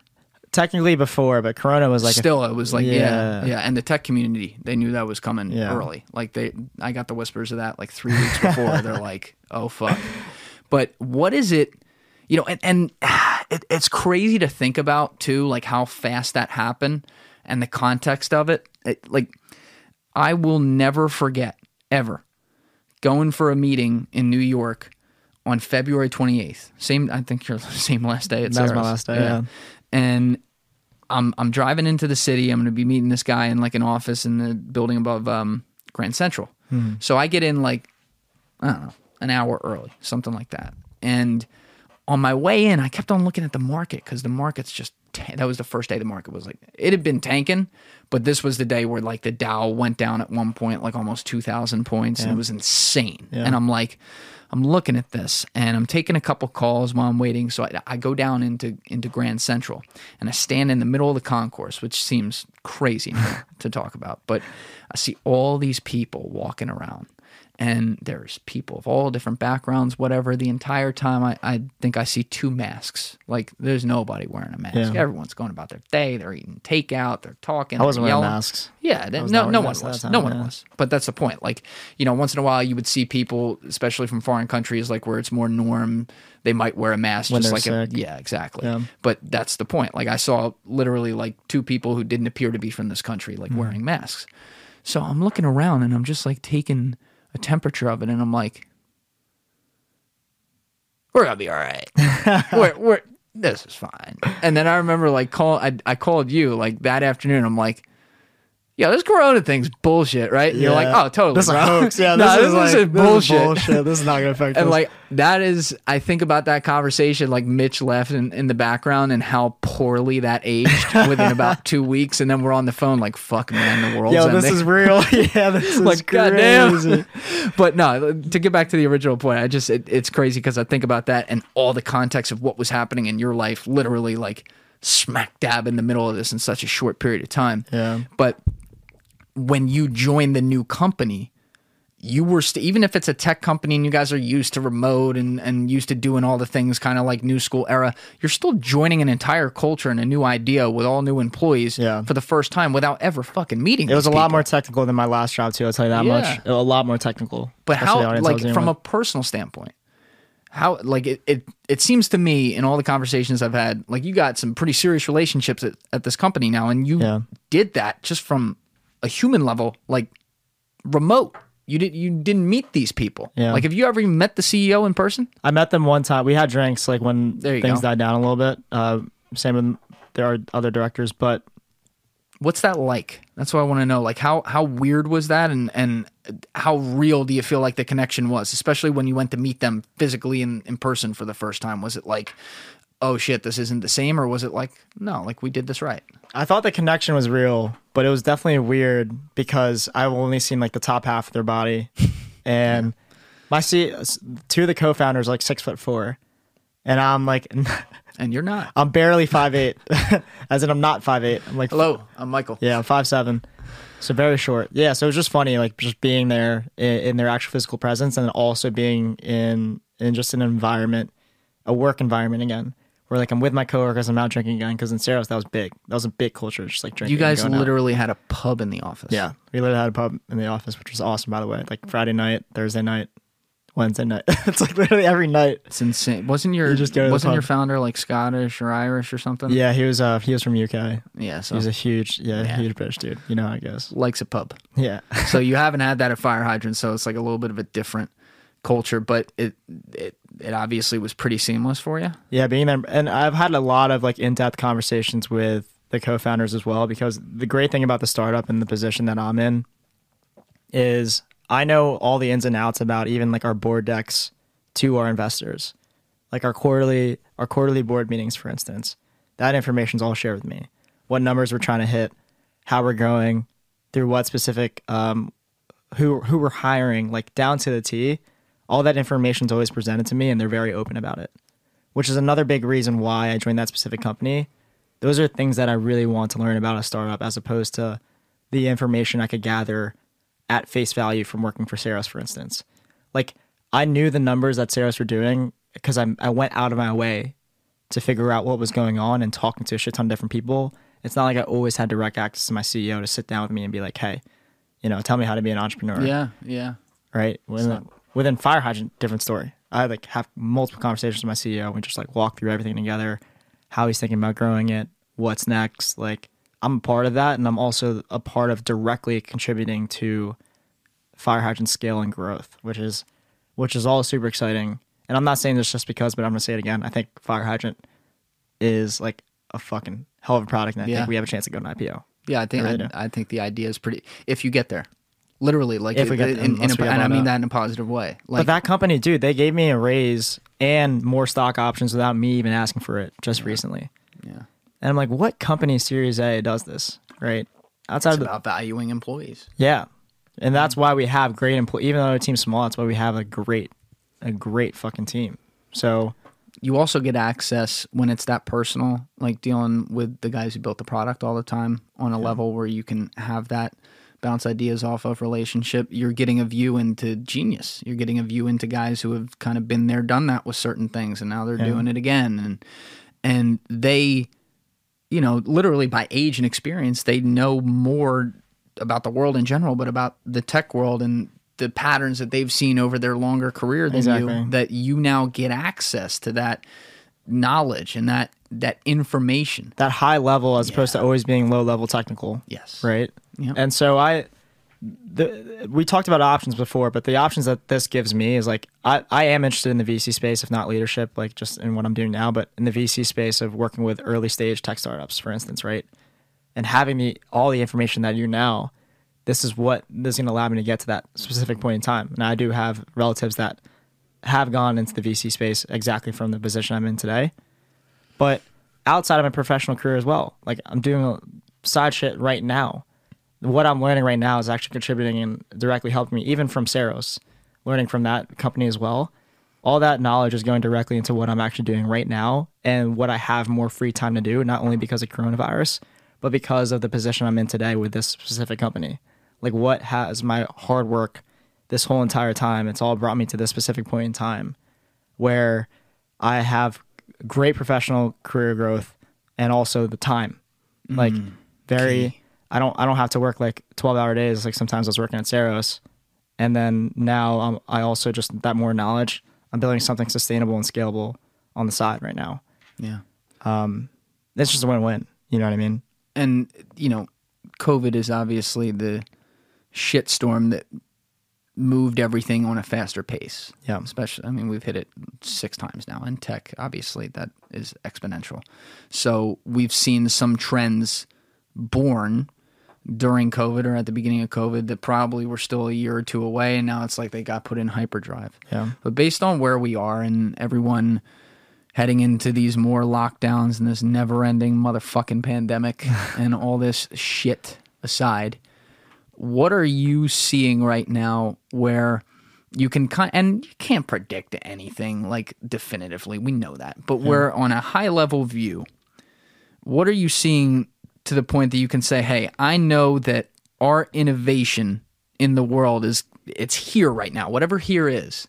And maybe like i can see three five years out based on the trends that i have access to understand now from smart guys like your ceo mm-hmm. where do i see us heading? Like what it and you may not know the answer to this and don't feel like you got to give one if you don't but hmm. where do i see the next crazy disruption happening? Hmm. You know best example because disruption can mean a lot of different things. I don't want to hmm. box you in on on what that could be but just high level disruption. So like social media disrupted marketing you know and it disrupted communication Yeah. you know so where do you see like the next frontier of of tech and and what it's going to do to the average american on a day-to-day basis I, I definitely think Internet of Things, IoT, now define that for people for sure. So it's it's the idea that everything in your home is connected to the internet. Mm-hmm. Or not just your home, your car too. Yep. Say your toaster, you just like open up an app, fucking toaster bread, yeah no and then get on with your day. Right?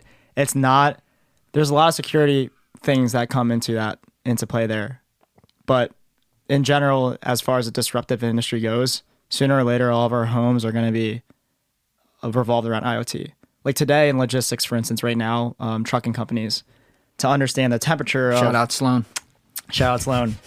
To understand the temperature of the products that they have in in in their in their car, like the the state of their car that's currently in. It's being driven like thousands and thousands of miles. The different factories that they drop by, maybe pick up new goods. All of that is being monitored by software right now, and they're think about it as think about it as like smart cars yeah right? Everything that they have in the car is connected to a device, to the internet, so that they have this information um, and know exactly and have full transparency of what's going on or if they need to make a fix or uh, a, a plethora of things. Mm-hmm. And so that's just talking about a car specifically. But imagine like as we get older in our house, every every common day things that we do, it's connected to the internet, and the implications of that, I have no idea. your your heater and your air conditioning in a lot of places are, are that now.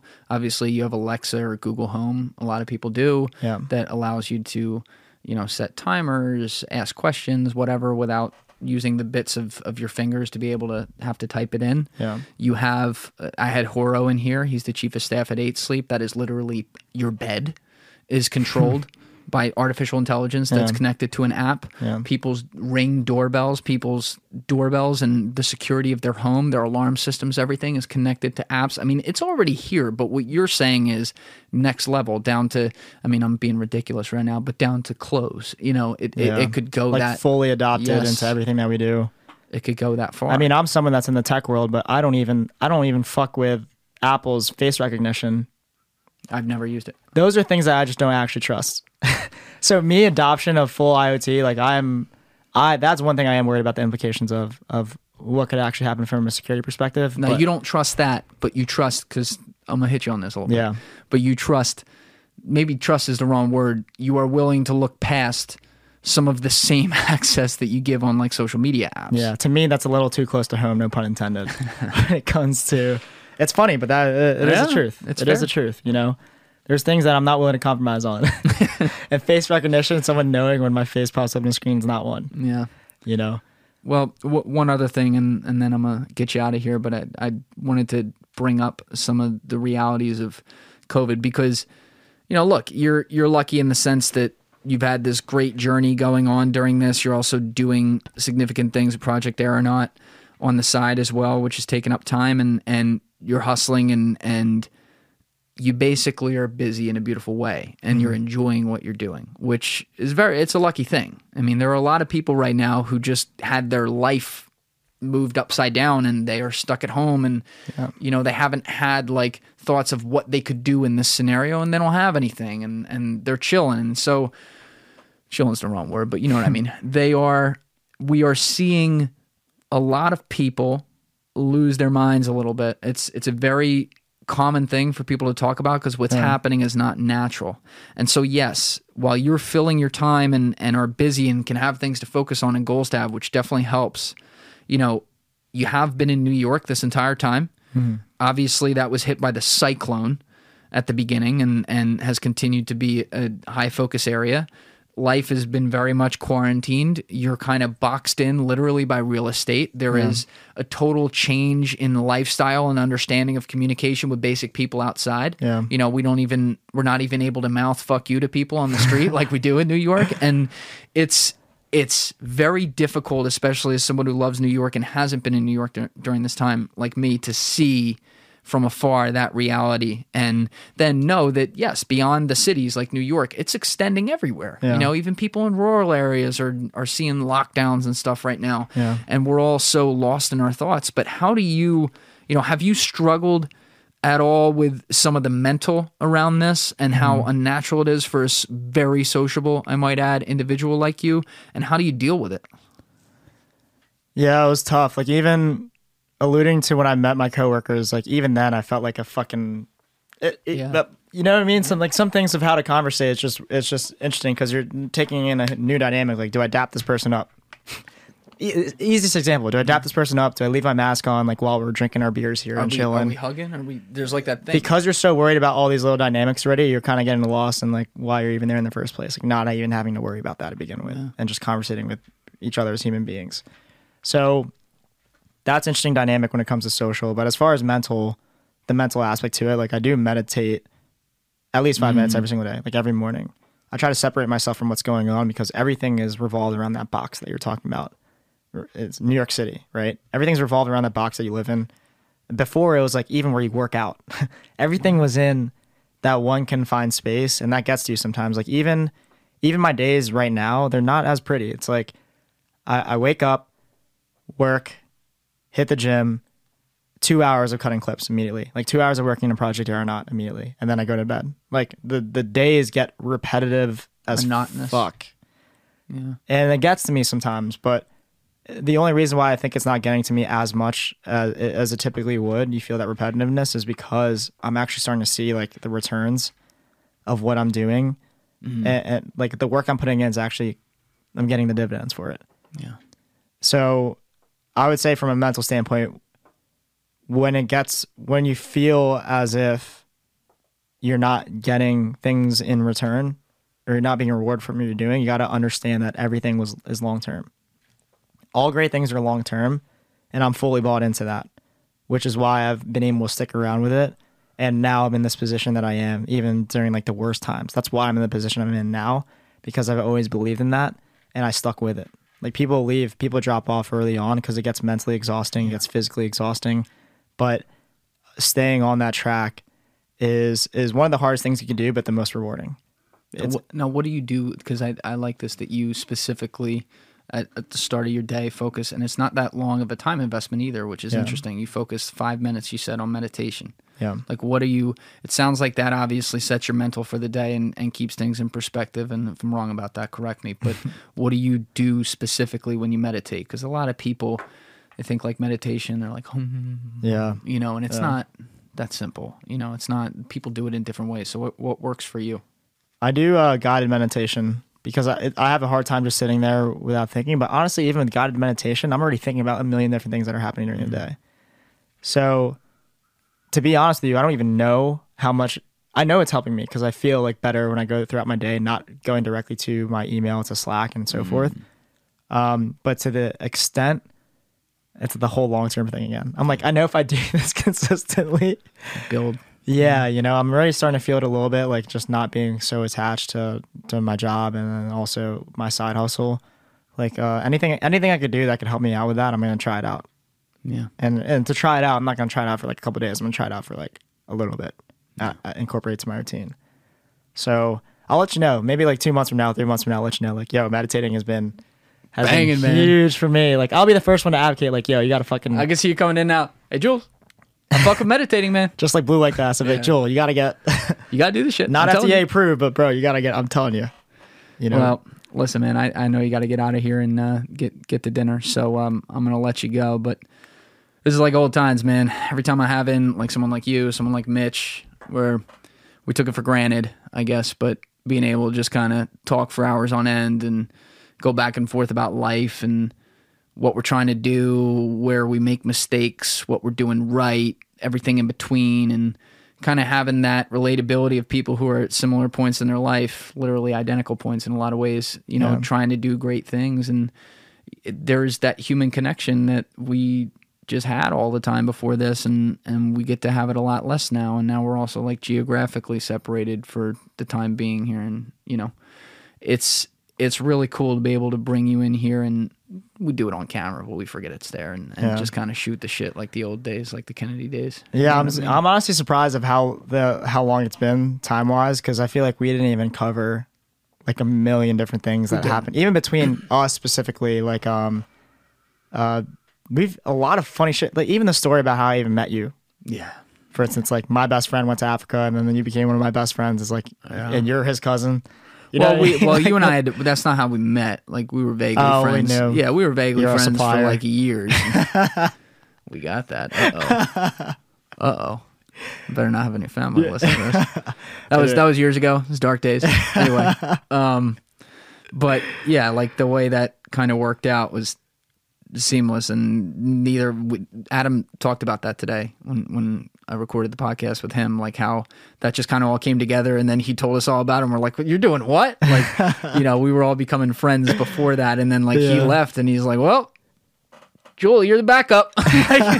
Which I was like, I'm in. I'm cool. this guy's but- the craziest connector I've ever met in my entire life by Ah, the way like he I don't know how he didn't have a heart attack at the age of at the age of 25 years old Yeah, I ask myself that with the amount well maybe you're feeling the effects of it now maybe it's not coronavirus maybe it's Yeah, uh I don't know. all that connecting that you're doing earlier on Maybe that's what it is, but you're kind. But yeah, man, I I missed that and um I'll have you back when you're in town in a month or two. We'll do Yeah, this bro. again because we can actually like dig into some of that stuff. But I I like the, I like the intellectual conversation about some of these things because we've been just naturally being busy. We we've talked less about this stuff and exchanged the ideas, and you know, yeah I, I'm gonna have to listen to this when I edit it, but from first feel, like people out there, as far as like how this goes when we sit down and just say, let's talk about existential shit. This is what it sounds like. like this is unedited, uncut. Like this, this is what we do. And you know, Mike's there to be the voice of reason, and I'm there to say all the crazy shit really loud, and him say, "I hear you."